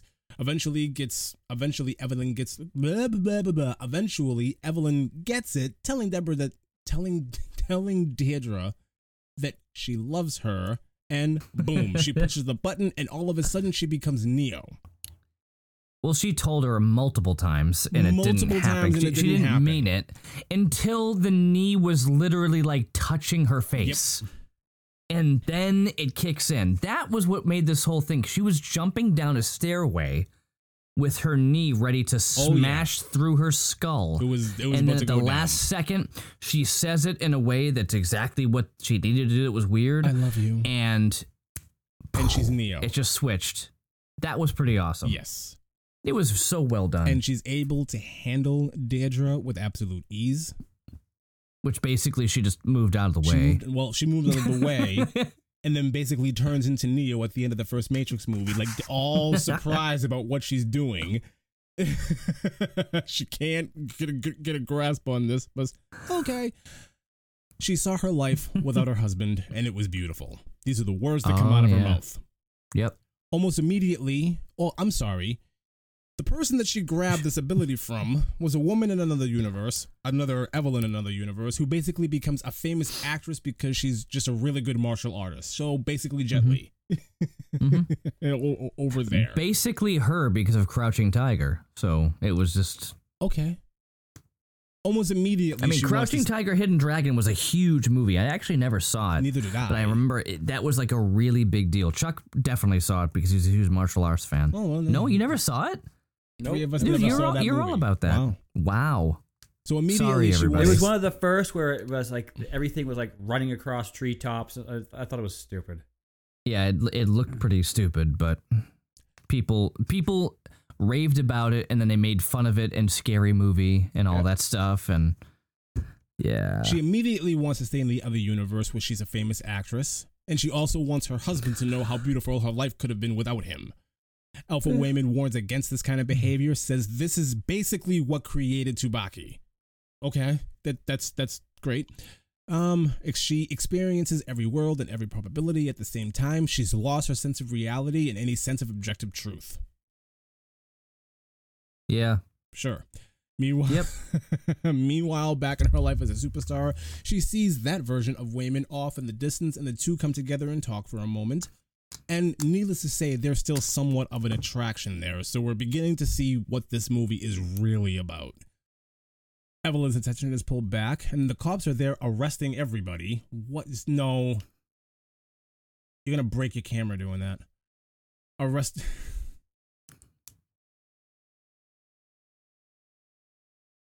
You want to take a break? Arrest? What? No. All right. I'm going to turn your camera off then. Okay. What was I saying? Meanwhile, superstar off in the distance. This is an attraction. Evelyn is destined is pulled back to the real world, and there are cops there just arresting everybody.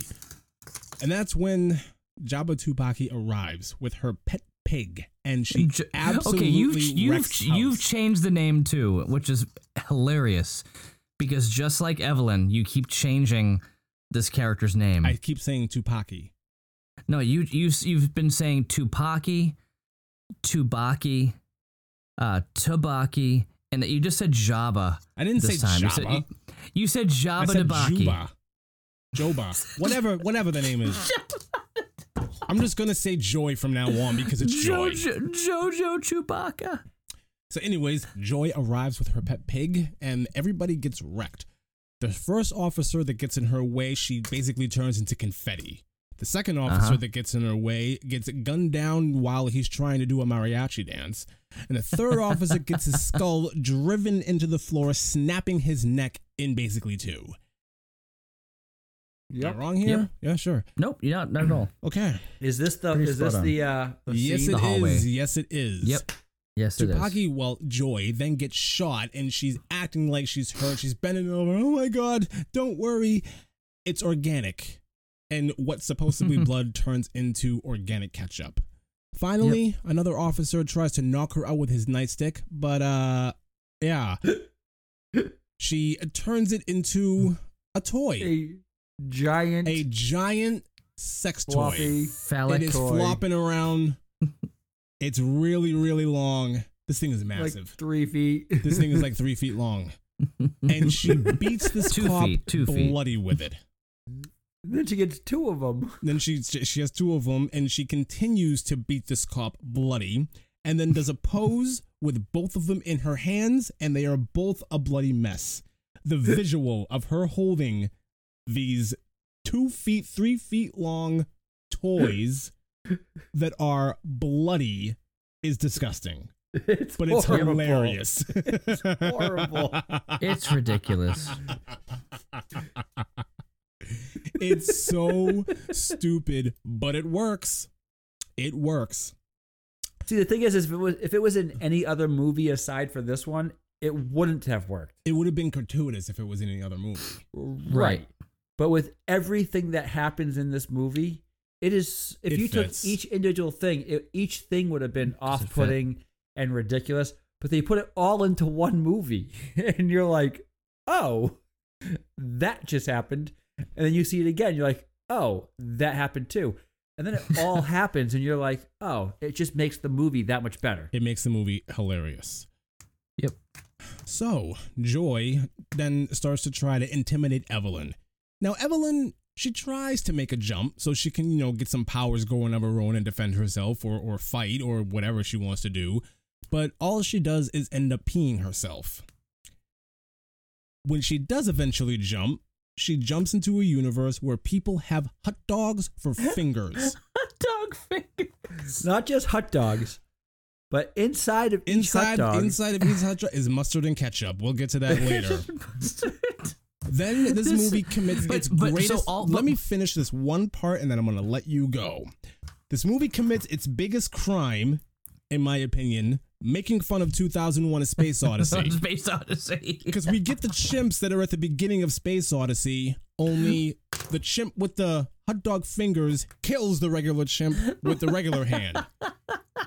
And we get the music from 2001 and everything. And the apes are going legit ape, just in celebration that they've won. Just like in 2001, only with, with, with, with hot dog fingers. This was, I, I hated that. I hated I that they think the had to funniest- invoke 2001. Uh, Of so I- course they had to. I didn't hate it at all. It made perfect sense I- for what they were doing. No.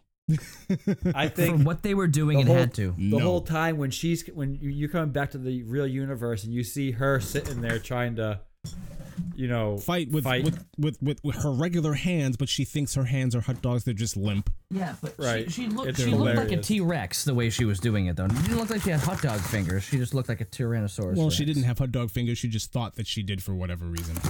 But whatever. Right.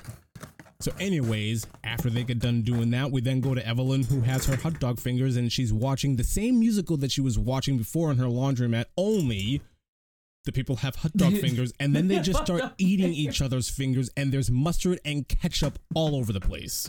gushing. it's out so of them. disgusting. it's so disgusting. I wanted This- to vomit. This grossed me out vomit. more than the other two scenes that we've talked about. This This was the movie, This most was bad. disgusting thing. This it was was so. and they're just and and the two the two people who are doing this musical they've got the fingers in their mouth they're all about it. It's they disgusting. are they are It's- slurping up all of this mustard and ketchup. They are they're going to town. So my question my question is they're doing this. Does does it heal? Like does the does like when they're biting the the the, the, the hot dog hands like when they're done biting and they like go you know away does it heal and then the mustard and ketchup just come back, or do they have know to like go somewhere and like get like more mustard and ketchup injected into their You know what? You know what bothers me even more is you've actually thought about that question. I watched the scene and I went, "That's awful," and I never let it go back. and Will's going. So how does this work? Actually, yes. so does this let's work? get in. Let's get I into the wanna know how actual physics works. here. I want. I want to understand the biology of these hot dog fingers. I mean- and I mean, and how does this? How does this get you because filled? if you bite your fingers right is, now is, to the is the where ketchup they, the blood? No, it's or, not blood, Or it's is, ketchup. Is, Like, I'm is all- the mustard the the pus? Uh, uh, uh, No, it's actual Yes. mustard and ketchup. no, it's actual mustard. I never thought that it was blood or pus. I'm th- it's actual but- but mustard what- and ketchup. Um, but what what determines between which is which is mustard and which is ketchup? color?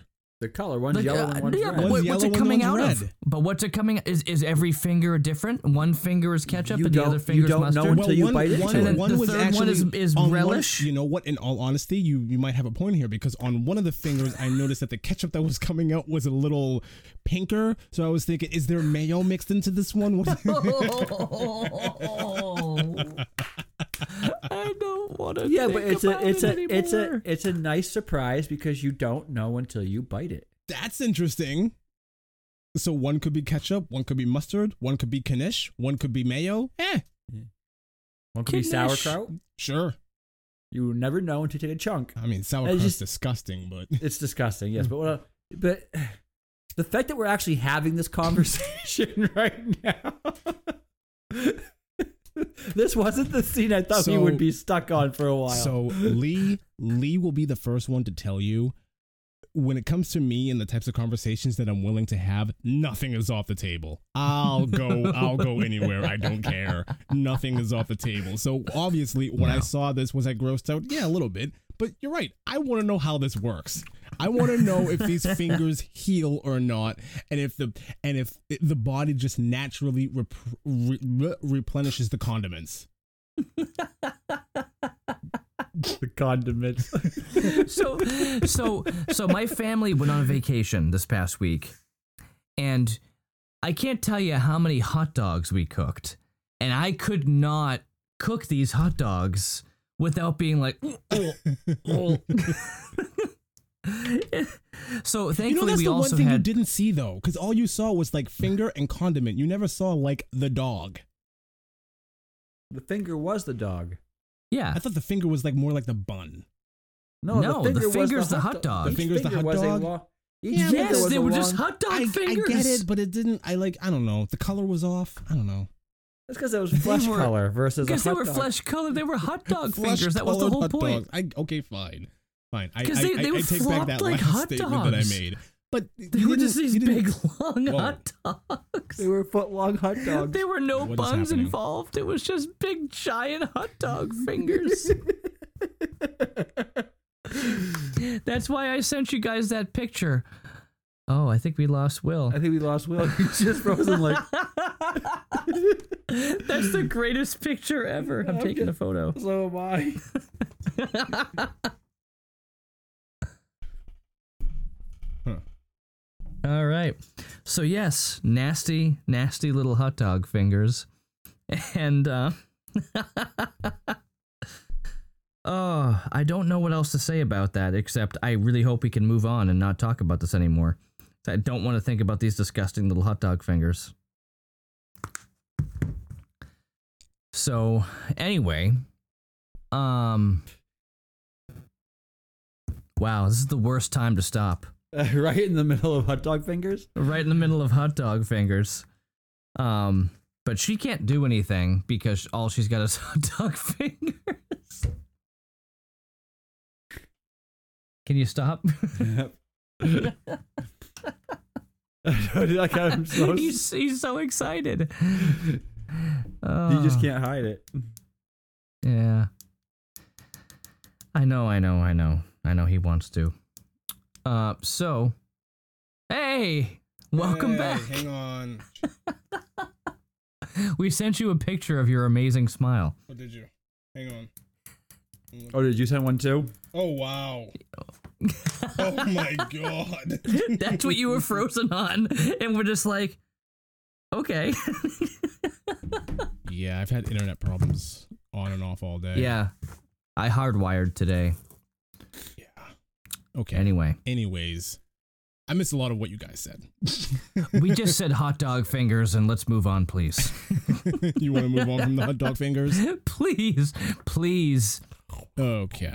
Uh, I kind of want a hot dog now.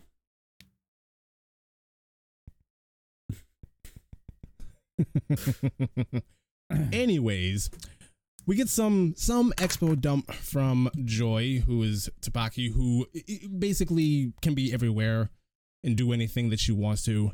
And she uh she got bored one day and just decided to put everything on a bagel. All her hopes and dreams, every breed of dog, every personal ad on Craigslist. And uh, the thing is, when you put everything on a bagel, nothing really matters anymore. Everything gets sucked in all the pain and disappointment. Nothing really matters with your life the one thing that I think is funny about this, I want to read some of these Craigslist ads. Did you guys pause on this at all? To No. like stop I and read didn't it? know. No. Seeking seeking vengeful woman, hoping to find a spiteful woman to spend a miserable year with who will crash my car, leave me with a lawyer, mortgage, and emotional scarring. Yum. Hang on. Yum. B O. Walmart. Money. Money. Caught you trying on deodorant in aisle nine. Could smell you after you ran away. Nothing to be embarrassed of. I love that stank, baby. Hit my line. I take lunch breaks at the Panera table by the door. Wear your best.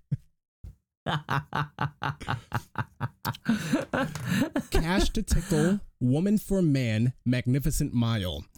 Looking to give some extra cash to a man with cute feet to tickle. Send pictures of your feet and must shower before we meet up. Prefer higher pitched laugh and facial hair.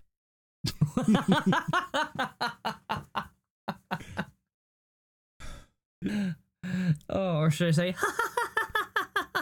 So as Oh, all geez. this is going on, and Evelyn is being shown everything, her father, Gong Gong, comes roaring in on his wheelchair, knocking Joy through a wall. And he flies through like he's a, he's a, like a jetpack He's got a whole he's got a whole jet system going on in this wheelchair. All of a sudden he's a transformer. oh my god. So, what's actually going on? Well, later we learn that Evelyn was chosen because as Chuck asked uh, earlier, she has so many life goals she never accomplished. She's capable of anything because she's so bad at everything. Yep. Yep. Sure. Joy, who's back to normal and has absolutely no idea what's going on, enters the room, and Evelyn ties her up, and she's trying to explain that they're both being puppets like in the movie Raccacoonie.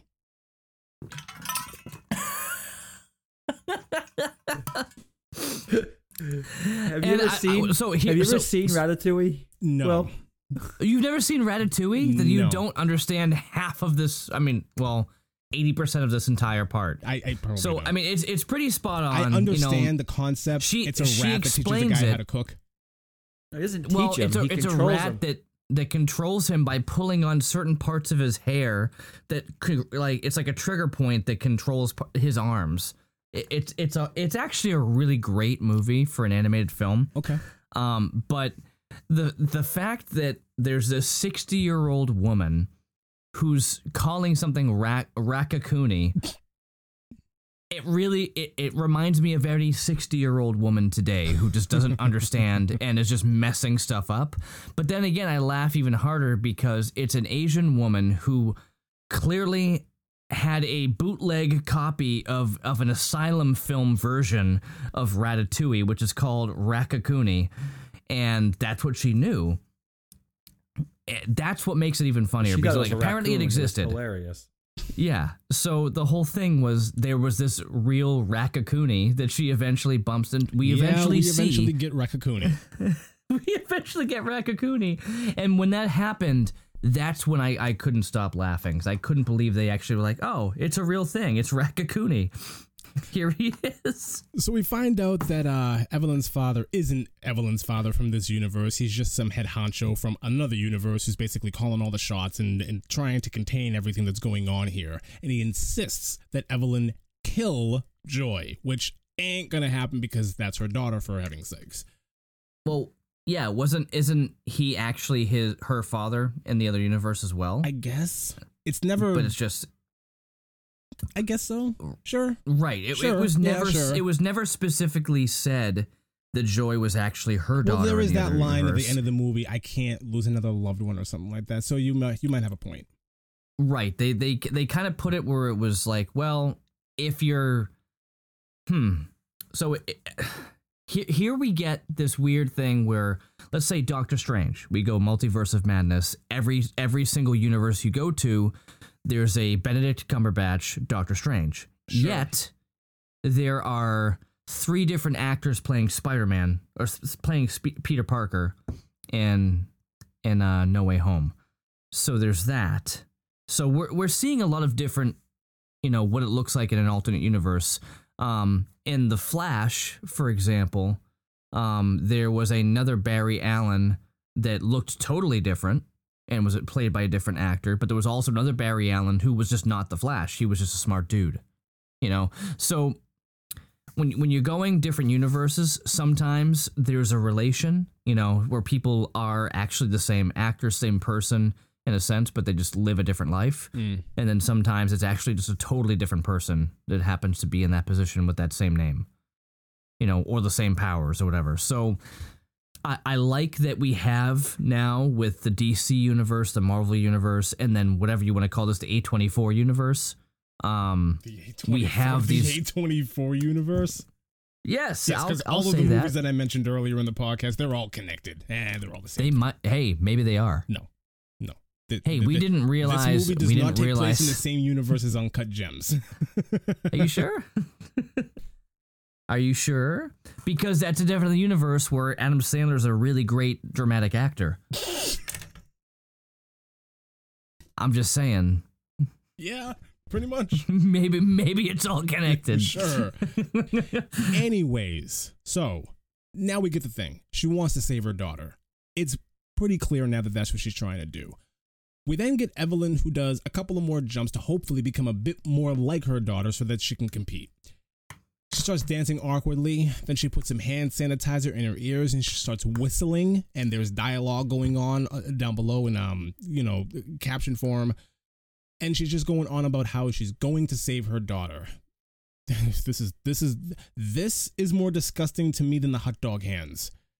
She wipes some snot off of Gong Gong's nose and then puts that same finger inside of his mouth.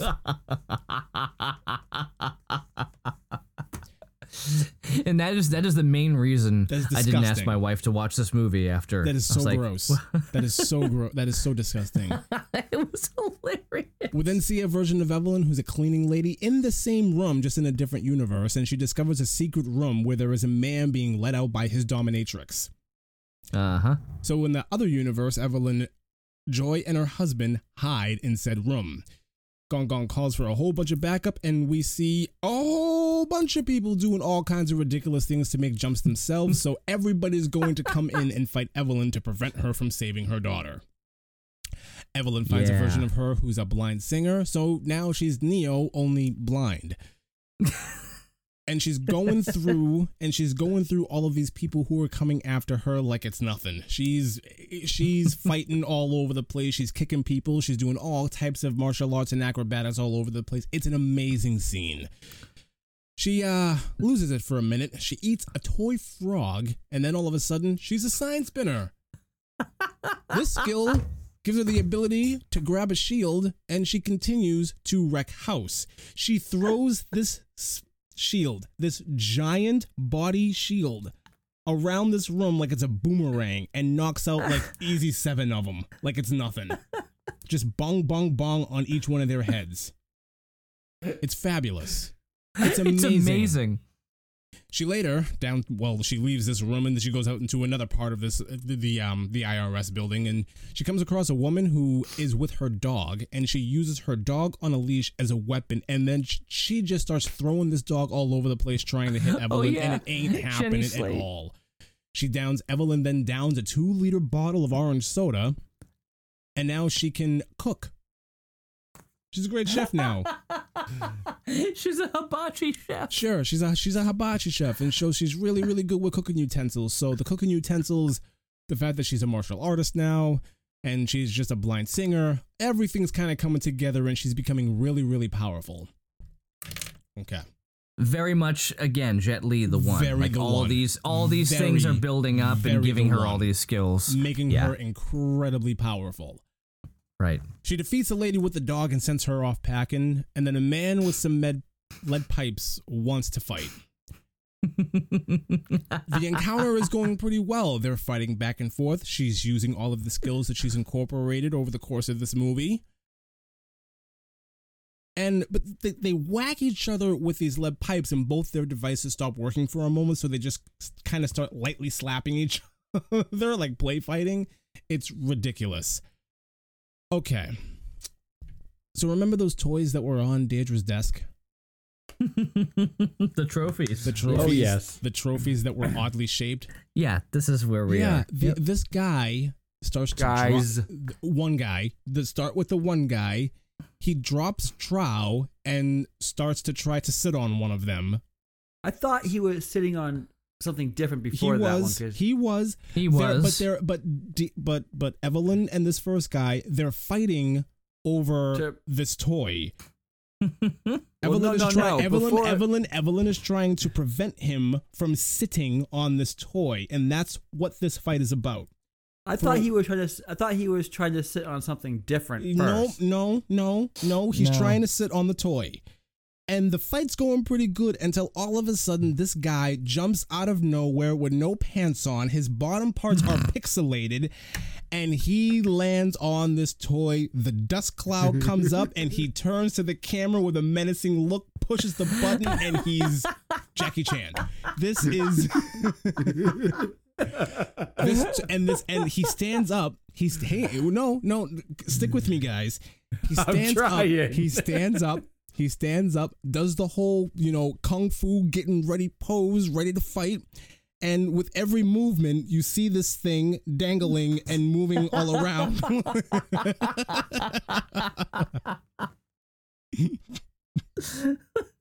this is so bad.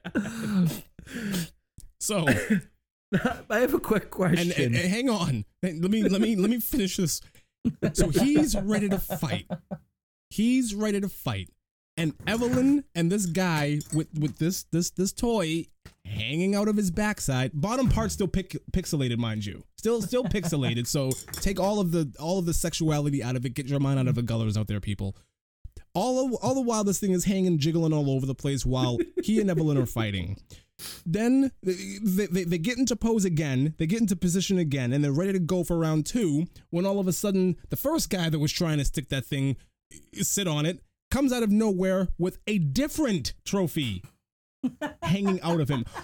For, for, for whatever reason, though, like his pants aren't off. His pants are on, just ripped in the right place. And this and this thing is just hanging, like sticking out, like like full on sticking out. So now it's also a pixelated. so no, it's not pixelated. It's it's because his pants are on. The first guy's pixelated. This guy no pixelation because his pants are still on. You, you, you don't need that mm. here. So so now it's a now it's a three way. Now it's a three way, and um the three of them Five are fi- way. sure, and now the three of them are all fighting.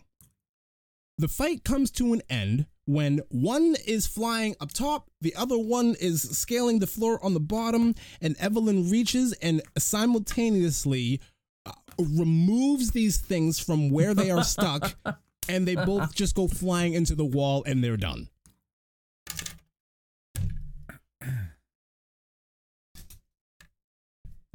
I've got nothing to say. Thoughts on this fight, gentlemen? You, I just have. said it. I just have one question. just one. I have a I have a ton of questions, but uh, Oh, about the I'll- movie. So I'll- do I. I'll listen to But I- yours. I just have one question. Well, it's it's one que- It's two questions in one. First question: How long did it take you to type all that out to write it down? And two,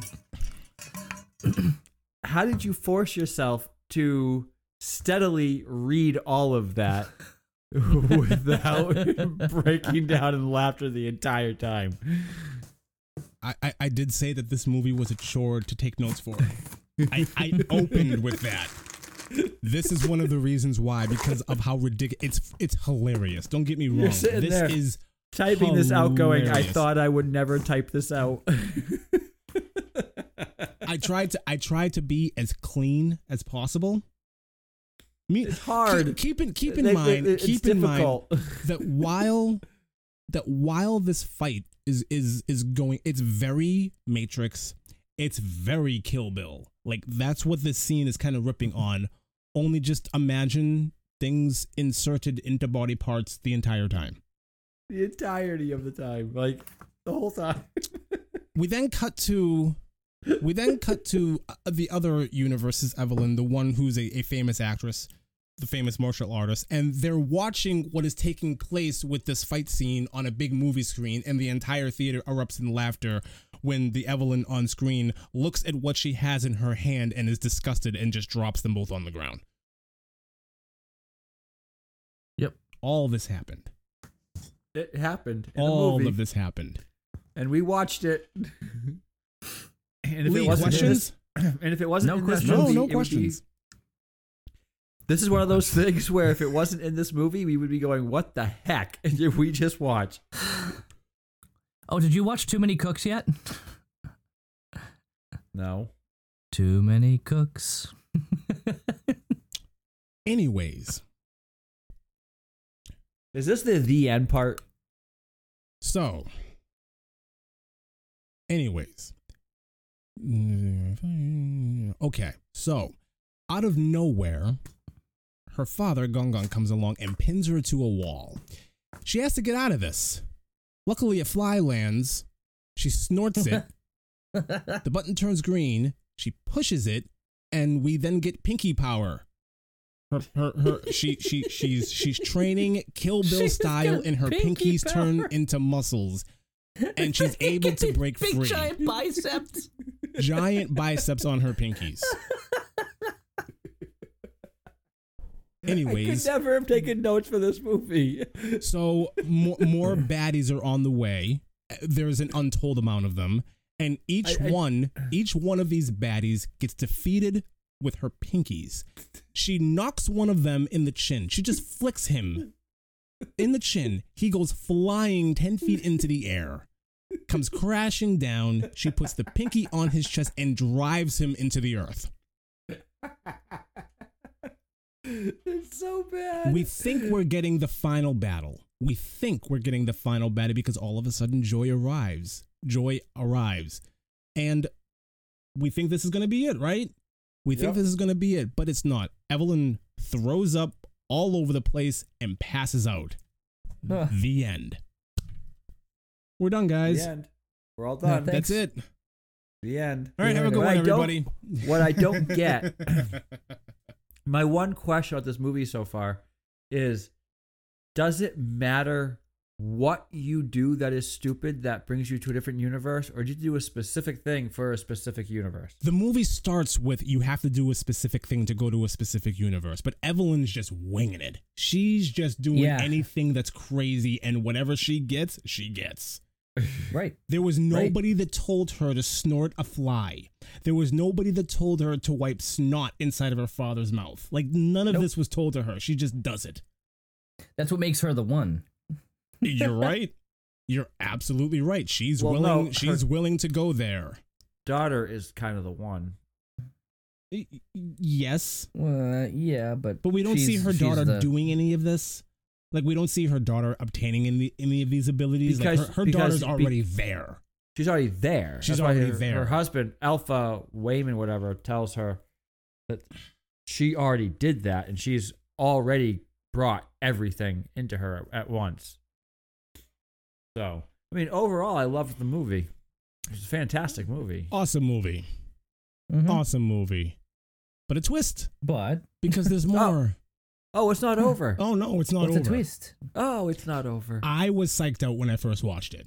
I thought So that was was, I. It. I thought So that was was- the end. Really? Yeah, I thought. I that thought was it the was end. the end too. I didn't pay. I think you didn't ruined it for any me. attention to the runtime, and you know what? You know what sells it for me? There's so much that happens in this first part of the movie. It feels a lot longer than it actually is. It does. The next part of the movie, this though, is more- only this movie is only about two hours and fifteen minutes, give or take. And the first part of this movie, everything we just described, it felt like the whole thing. It felt like two and a half hours. It felt did. really, really long. So when it ended here, I was like, "Whoa, that's it." It ends with Evelyn, you know, throwing up and passing out right here. Oh, that's a really odd.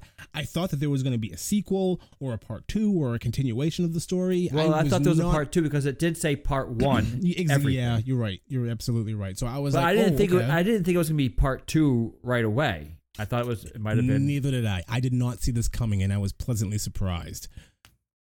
We then see Evelyn, who's having a really hard time staying in one universe at one time. She's jumping all over the place and really having her mental faculties are not all there. She's being sucked and pulled all over the place. It's ridiculous. The chef with the raccoon on his head that we were talking about earlier, yeah, that raccoon Raccoon. tries to kill her. That was that, that was fun to do. The guy didn't want any part of this. He's like, "No, please, no." But the raccoon is like, "No, she's seen too much." We see Deirdre with her hot dog hands, and she's approaching Evelyn. She wants some sexy time, but that ain't really going down. She pretty much leaves her high and dry, and Deirdre in that universe starts to cry into her hot dog hands. They actually throw in a splat sound effect when the, she puts her hand to her face. it sounded ridiculous. Anyway, she finally lands back where she belongs at her table doing her taxes. And we just get the subtitle everywhere or part two everywhere. Yep. Yeah, sure. I'm going to wait for him to get back. You could.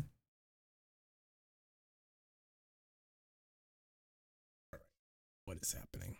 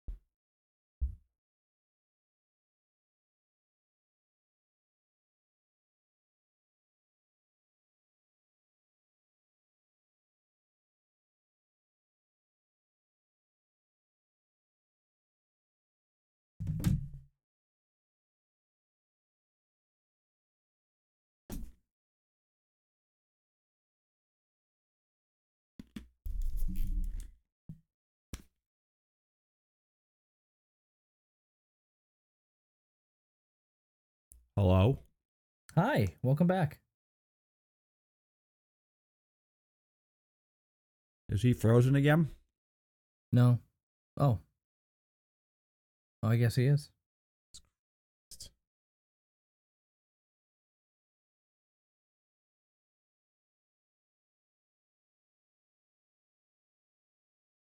Hello there. Sorry about that.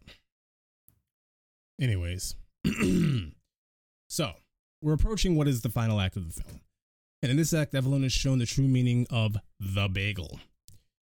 Joy didn't create this bagel to destroy everything, she just created it to destroy herself. Hmm. Right? For some reason, is this a part where they turn into rocks? Uh, the first time, Yeah. maybe. They turn into rocks and they end up on some weird planet that really wasn't fit for life.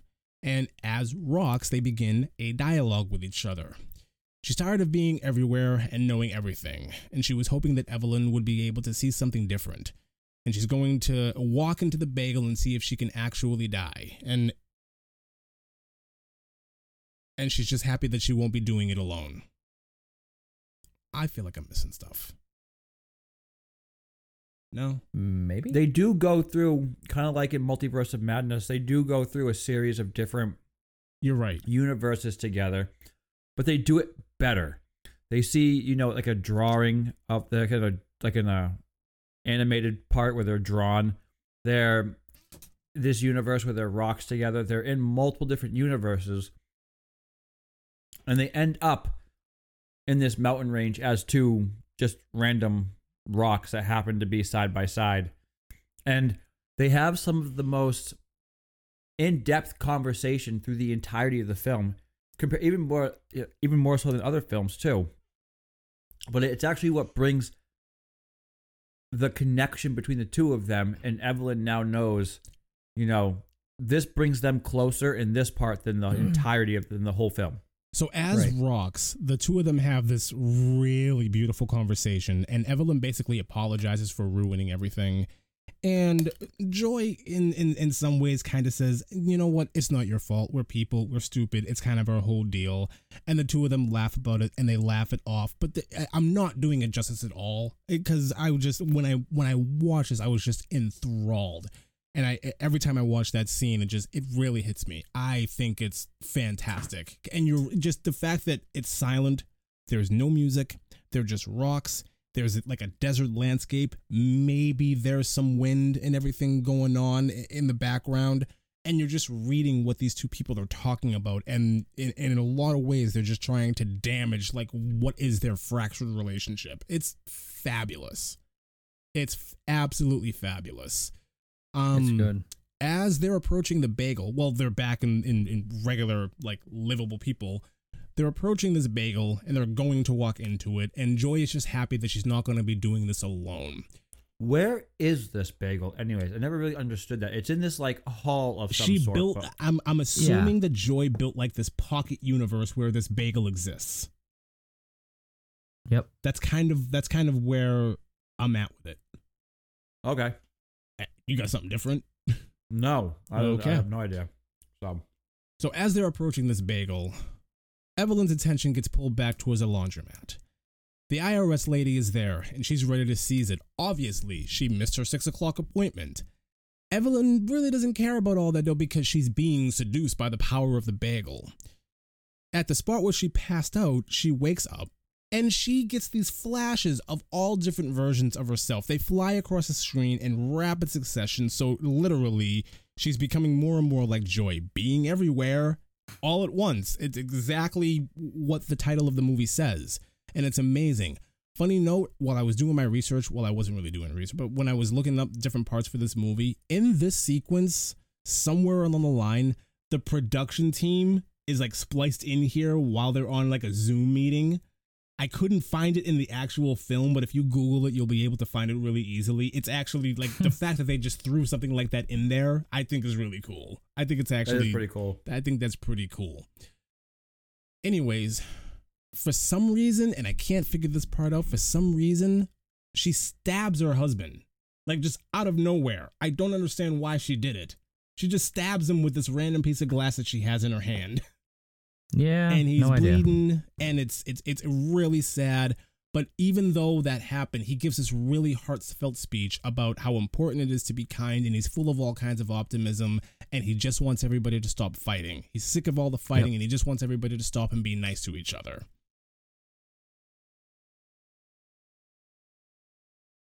In an alternate universe where Evelyn is famous, her and Waymond they have a talk about things about how they didn't work out before. Evelyn clearly wants to try things again, but Waymond's not really on board with this whole thing. Don't give him false hope. We tried this before, it really didn't work. You made the right decisions. I know you see me as weak, but what I'm really good at is seeing the good in everything. And that's Right. basically where that conversation ends until she runs up to him, you know, in classic movie style. Oh, please give us a chance, and blah, blah, blah, blah, blah. Right, right, right. Evelyn now sees her husband in somewhat of a new light after hearing all of this, and she decides against going into the bagel and decides to fight for her daughter and her husband and her family. And in the final fight of this movie, she uses a lot of kindness instead of violence against everybody that we've met in the movie so far. And she ascends a staircase in an attempt to stop her daughter from entering this bagel.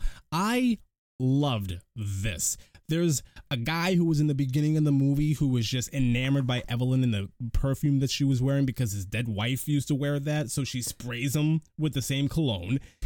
The Yep. dominatrix dude from earlier, she puts a ball in his mouth and spanks him. Like it just gives everybody what they want. She brings two people together for a kiss, and you hear like um you hear wedding music going on in the background. Like she's basically just giving everybody what they want. There's this one guy who's just really angry, and she like finds out that he's just mad because he's in so much pain because his back is out of whack. So she just gives him a couple of whacks and chops and gives him a realignment and cracks his neck, and he's all of a sudden happy all over again. Before all this happened, the most on the nose nod to the Matrix where they just open fire on her with all of their guns and she just stops all of the bullets dead. Yep. But she turns them all into the googly eyes and sends them all back flying towards them. So now they're They just all googly eyes all googly over eyes. the place. this is amazing. This is absolutely Yeah. amazing.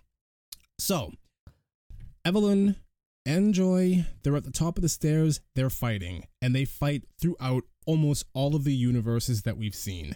There's even one that I skipped where they're both pinatas and they just kind of bang into each other. Yep. It, I thought that was I thought that was fabulous. I thought it was awesome. But in the end, Joy just wants everything to stop. Yep. Now, they don't exactly reconcile the differences, but they do have a talk. Joy's whole problem right now is just whenever she's around her mother, she just seems to make things worse, and they just seem to make each other unhappy and mad and she just wants them both to go her separate ways. Evelyn's not really having this though. She basically says, Listen, you're my daughter. I'm upset with you about these things. I'm disappointed about these things. And despite all that, I would still rather be here with you, even though I can go anywhere and do whatever I want. Right. And it's a happy ending. The two of them come back together, they hug, they rejoice. Problem averted. She no longer wants to go into the bagel. Evelyn learns a valuable lesson about family and about how you can't really ignore everybody and for, for the sake of whatever businesses or whatever other things you got going on. Family basically has to come first, is the overall message of this film. I don't know why we needed toys to tell that story, but that's not really the point. Okay. And the movie ends with Deirdre at the IRS office. She's very happy with the new line of paperwork that's going on. And everybody, and Evelyn is doing this really awesome thing where at the beginning of the movie, she was paying more attention to her taxes than her family, and she was kind of avoiding that. And now we're in this position where she's at the tax office not paying attention to what the IRS lady is saying at all, and instead paying a lot of attention to her family, all with a smile on her face. Right. And that's how the movie ends. Yep. So, Loved every bit of it. As did I. yeah, the the ending was the ending was I wouldn't say cliche, huh? Rushed. Yeah, Things moved Yeah, very it- fast. yeah. It's it seemed like done. oh, it's like you know. So our pastor, a a joke that he's been doing for the past few months is like the end. like at the end of it, it's like done. The end. Oh, oh, that's that's it, huh? Oh, okay. Uh, That's what this kind of seemed like, you know. Like we're we're just gonna give you this ending now. Now, do we believe that there might have been another ending, you know, thought of, and then they just gave us this? Or do we feel like they just didn't know how to end it and they're like, well, uh, here you go. What other It was entertaining, wasn't it? She disappears into I- the I don't know. and dies. Like, is that? I, I don't know. I, I don't know. That's why. So when you're saying it feels rushed, it's like, well, then what would they have done that would have not felt rushed? I don't know. I'm Make saying I'm saying that it feels rushed because the way that the way that everything wrapped up. Like we go through a whole bunch of different universes with Evelyn like figuring herself out and and helping other people and putting other people before that she put, you know, whatever drama was going on in her own head. It just felt like there was nothing to connect her resolution. Right. And this is the problem with indie films. Most indie films have endings like this where you're like, oh, well, it's over. I mean, it, it makes sense, but I don't feel like there was a enough time to give closure. Right. Like it, it, it- like it's closed, it's done, and I and I accept it. But you're like, but something was missing because we're used to watching a lot of mainstream stuff that's done in Hollywood, big. So you know, when big she budget. vomits and passes out, it Hmm. feels like there should be more after that. yeah, probably. Like that doesn't feel very resolved. Like she wakes up and then stabs her husband, and then she does everything with her daughter in front of the bagel, and then all of a sudden, oh, never mind. I've I, I, I Yeah. I've changed my mind about going into this bagel of death with you.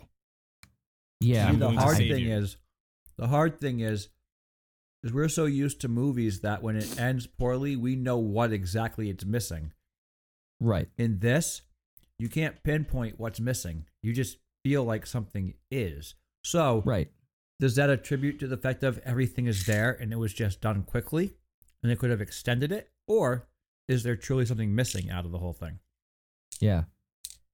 And that's that's the problem with a lot of indie films. Like I I love some indie films and when I rewatch them later on, I go, "Oh, I remember this being better, but now I'm seeing that there's there really is like a, a missing piece or something." Mm-hmm. Um so I can't pinpoint what is missing here if there is something missing or if it's like a pacing thing or if it's it's there it's just put in a different spot and just didn't like come full circle the way that it would normally come full circle. I don't know. I don't know Um, if it's I don't oh, but- okay, so I don't know if it's a pacing thing. I just think I think it's I think it might be like a character thing. Like her whole Hmm. resolution comes from her seeing her husband in a different light when he does the whole thing in the universe where um she's a martial artist and he goes through the whole thing Right. about you think I'm weak but I'm not. I'm just overly optimistic and I treat people with kindness and that's the way that I fight. That's the way that I survive. Like she hears Right. that dialogue and that's what changes her mind. And then all of a sudden she looks at her husband with googly eyes. Like that Right. doesn't feel resolved because Ray- Waymond, like like her husband Waymond, is not a very well developed character in this movie. No. He's just a very no. docile, whatever's whatever. I want more affection husband without a lot of. There's nothing. Like Right. So he he's he's there. So when you get that dialogue and that conversation between the two of them, Doesn't she? it se- it seemed like it was a side topic. It Doesn't didn't seem like it the was the main papers, too? topic. Yeah, she signs the She divorce does. papers. She signs the divorce Right. papers when she has her. Fu- well, she's in the laundromat and she has a meltdown because they're getting ready to seize it, and she just starts breaking windows. Like right before that, she Yeah. signs the divorce papers. Like it feels really whoa.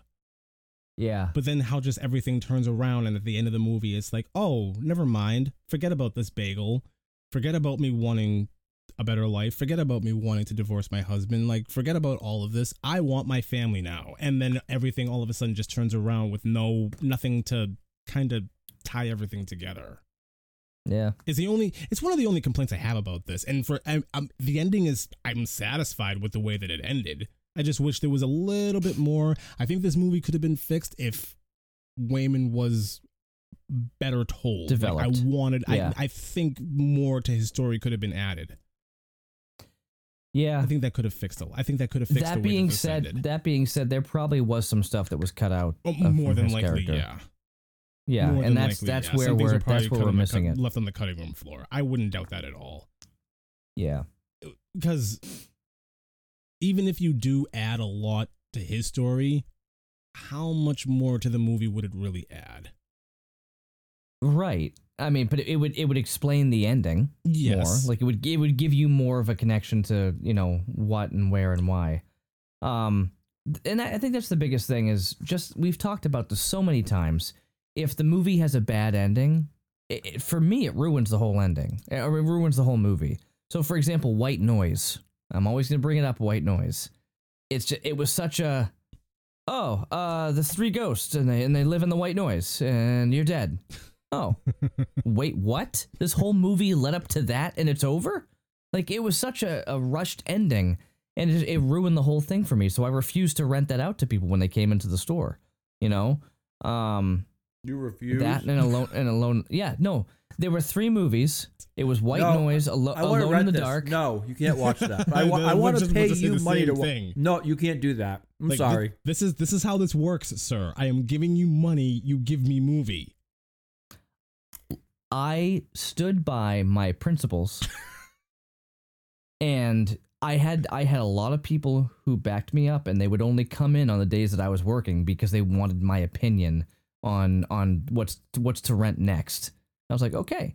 So that was I really enjoyed that job. I'm not I'm not puffing myself up. I'm saying like this is what actually happened. So there was one guy who fought and was really upset. I'm like, listen, I can't, like, I will not rent this movie to you, sir. And they're like, why not? I'm like, because I would not wish this upon my worst enemy.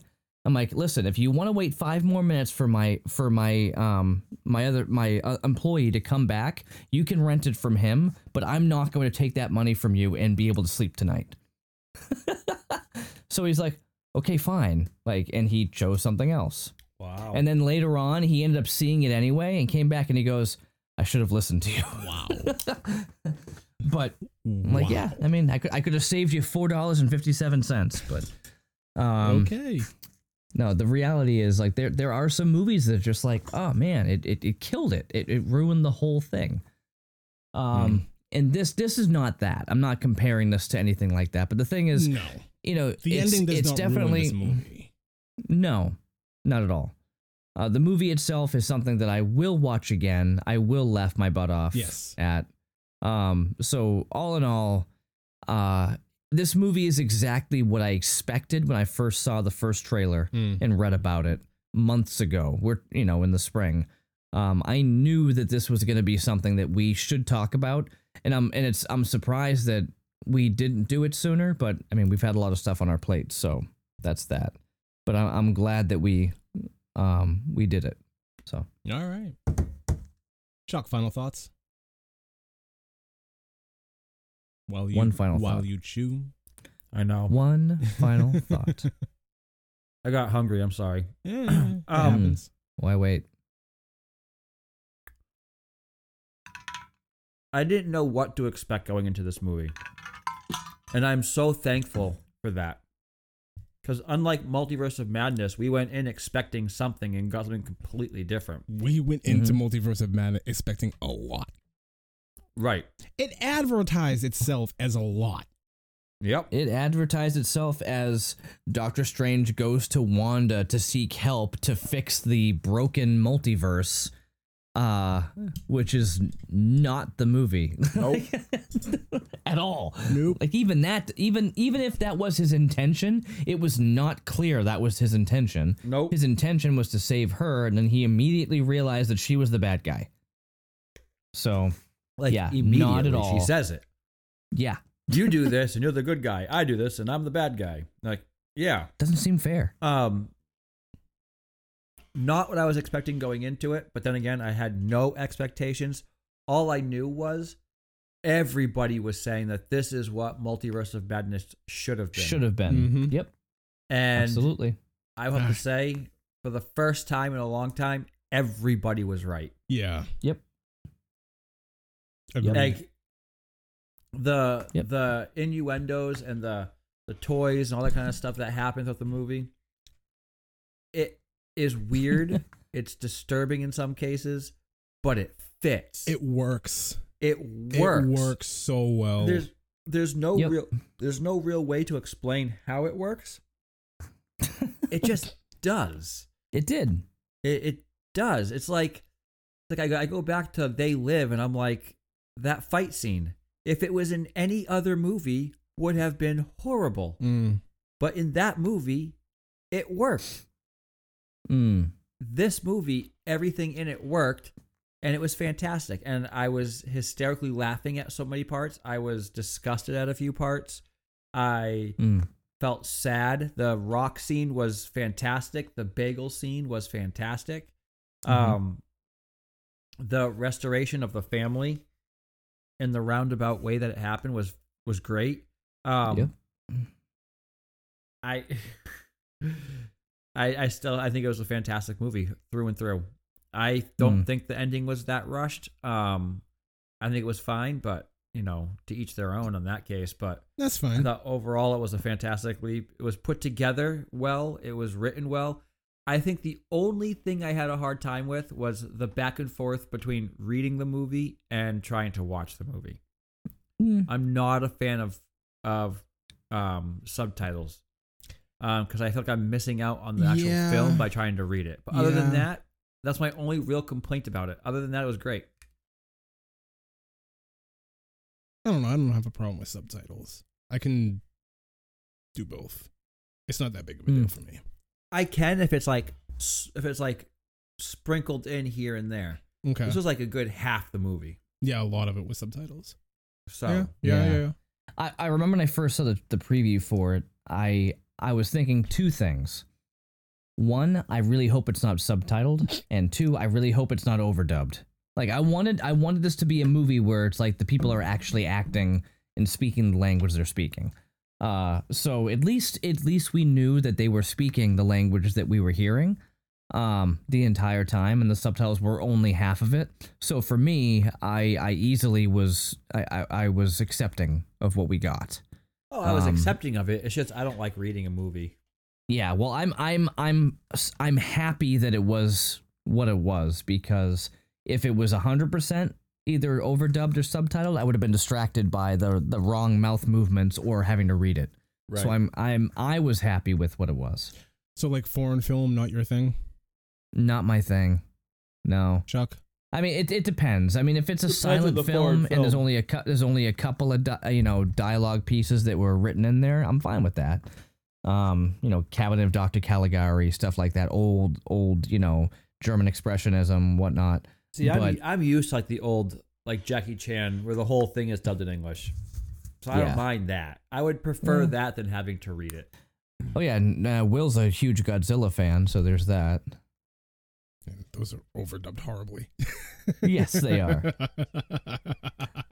Yeah, they but are overdubbed terribly. Is there a creature on this planet that Godzilla hasn't fought? Mm, no, I mean, giant moth, it's everything. everything. Giant moths yeah. Crazy thing I is, mean, is we- Godzilla's the good guy. yeah, in some of them. and, and those, and, in, and in those. most, but sometimes he's sometimes Godzilla's a villain. Like Yeah. it, it, it, Godzilla's a weird one because it started out as like an anti-war, anti-nuclear, uh, like message for uh, Japanese audiences, but then like slowly after a few films, it morphed into oh wait a minute, let's just make him the good guy in some movies. Like we don't, we don't, we don't like it, it's it's it's weird. Godzilla has a really weird mythology. yeah, That's all I'm gonna yeah. say. I could yeah. Same universe as King Kong, but hey, Mm-hmm. Eh, But, I mean, uh, the thing is, sometimes- we've seen we've seen some odd overdubs. I mean, I mean, we can go right to I've had it with these monkey fighting snakes on this Monday to Friday plane. sure. you know, or uh, give me the keys, you fairy godmother. Um, some really crazy stuff that we've seen peppered in, but I I can't do a full on just like a full overdub. uh, no, I, I I I have for the Godzilla films. I I've watched probably a good five or six of the oldies. Watching, You know. watching like old, it's it's it's more jarring in like kung fu movies, Yeah, like old 60s, 70s styles kung fu movies. I'm I can't name any off Yeah. the top of my head. I've seen they're when they're whenever they're on TV, I always glance over and I'm like, oh, this looks kind of cool. Like the fight scenes are awesome. The sound effects for the fight scenes are awesome. But then once they start getting into dialogue and the, the lips are not in sync and like there are certain sound effects going on that aren't like visually they should not be audible at all. It's like, well, okay, this is take zap and It me takes you completely out of it. Completely and that's the thing is like there are there are certain things that movies do that take you out of it. So overdubbing like that for vocal for you know not vocals but you know actual dialogue yes big time. But that's why i was going back to the adam project. When they used foreplay you know from boston in that in that movie it was so not fitting for that scene that fight scene near the end Mm. that it, it took me out of the movie and i'm like this is garbage like i love that song it's fantastic leads into long time which is a great song off their self-titled album um i've, I've got it on vinyl it's one of my favorite songs not my the favorite biggest albums fan of Boston. I know that's fine. Um, I mean, th- I, what I love about Boston is they really they were one of the earlier. Um, the the the, the guitarist there created a, uh, a a pedal. Basically, they gave him the twin setting, so when he played live, he can have the twin guitar, the harmonizing guitars, and that's what I loved about their sound is they always had that harmonizing guitar sound. Um, so in the album, you can hear he's playing it, and then he plays it again, but live he had a, a pedal that he created that um, would give him that double sound. Then again, maybe I'm wrong and I just heard the wrong thing, but that's what I always heard and I thought was fantastic. Um, because I, I just love twin guitar. But regardless, the point is that song did not fit in that random fight scene. Like it could have been, it could have been used in a different movie for something like a heist or people are running away, being chased. Like remember when they when they threw in uh, what Carol of the Bells or um in um in Hawkeye. Dun, dun, dun, dun, dun, Yes. dun, whatever that song is, like that, that fit That in fit. really well. Dun dun dun dun dun dun dun dun, and it kind of built up, and you're like, oh, I wonder how this is gonna work, and it fit perfectly. It was great. You know, like you didn't expect it, it worked, and that's fine. But moving this in there, it took me out of the whole movie, and I couldn't even watch the scene. It seemed as though somebody was just playing it on the radio in the background.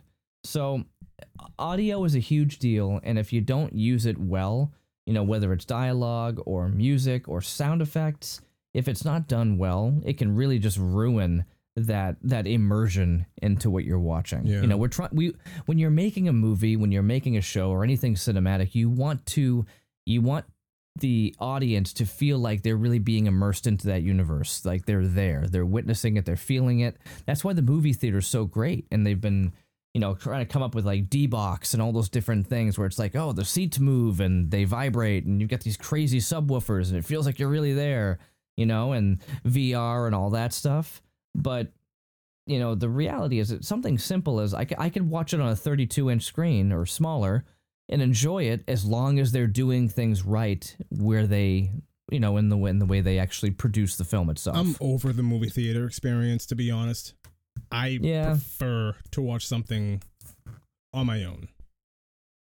I'm at that. I I'm at say- that. I'm at that point in my life where I'm like theater, money, crowds.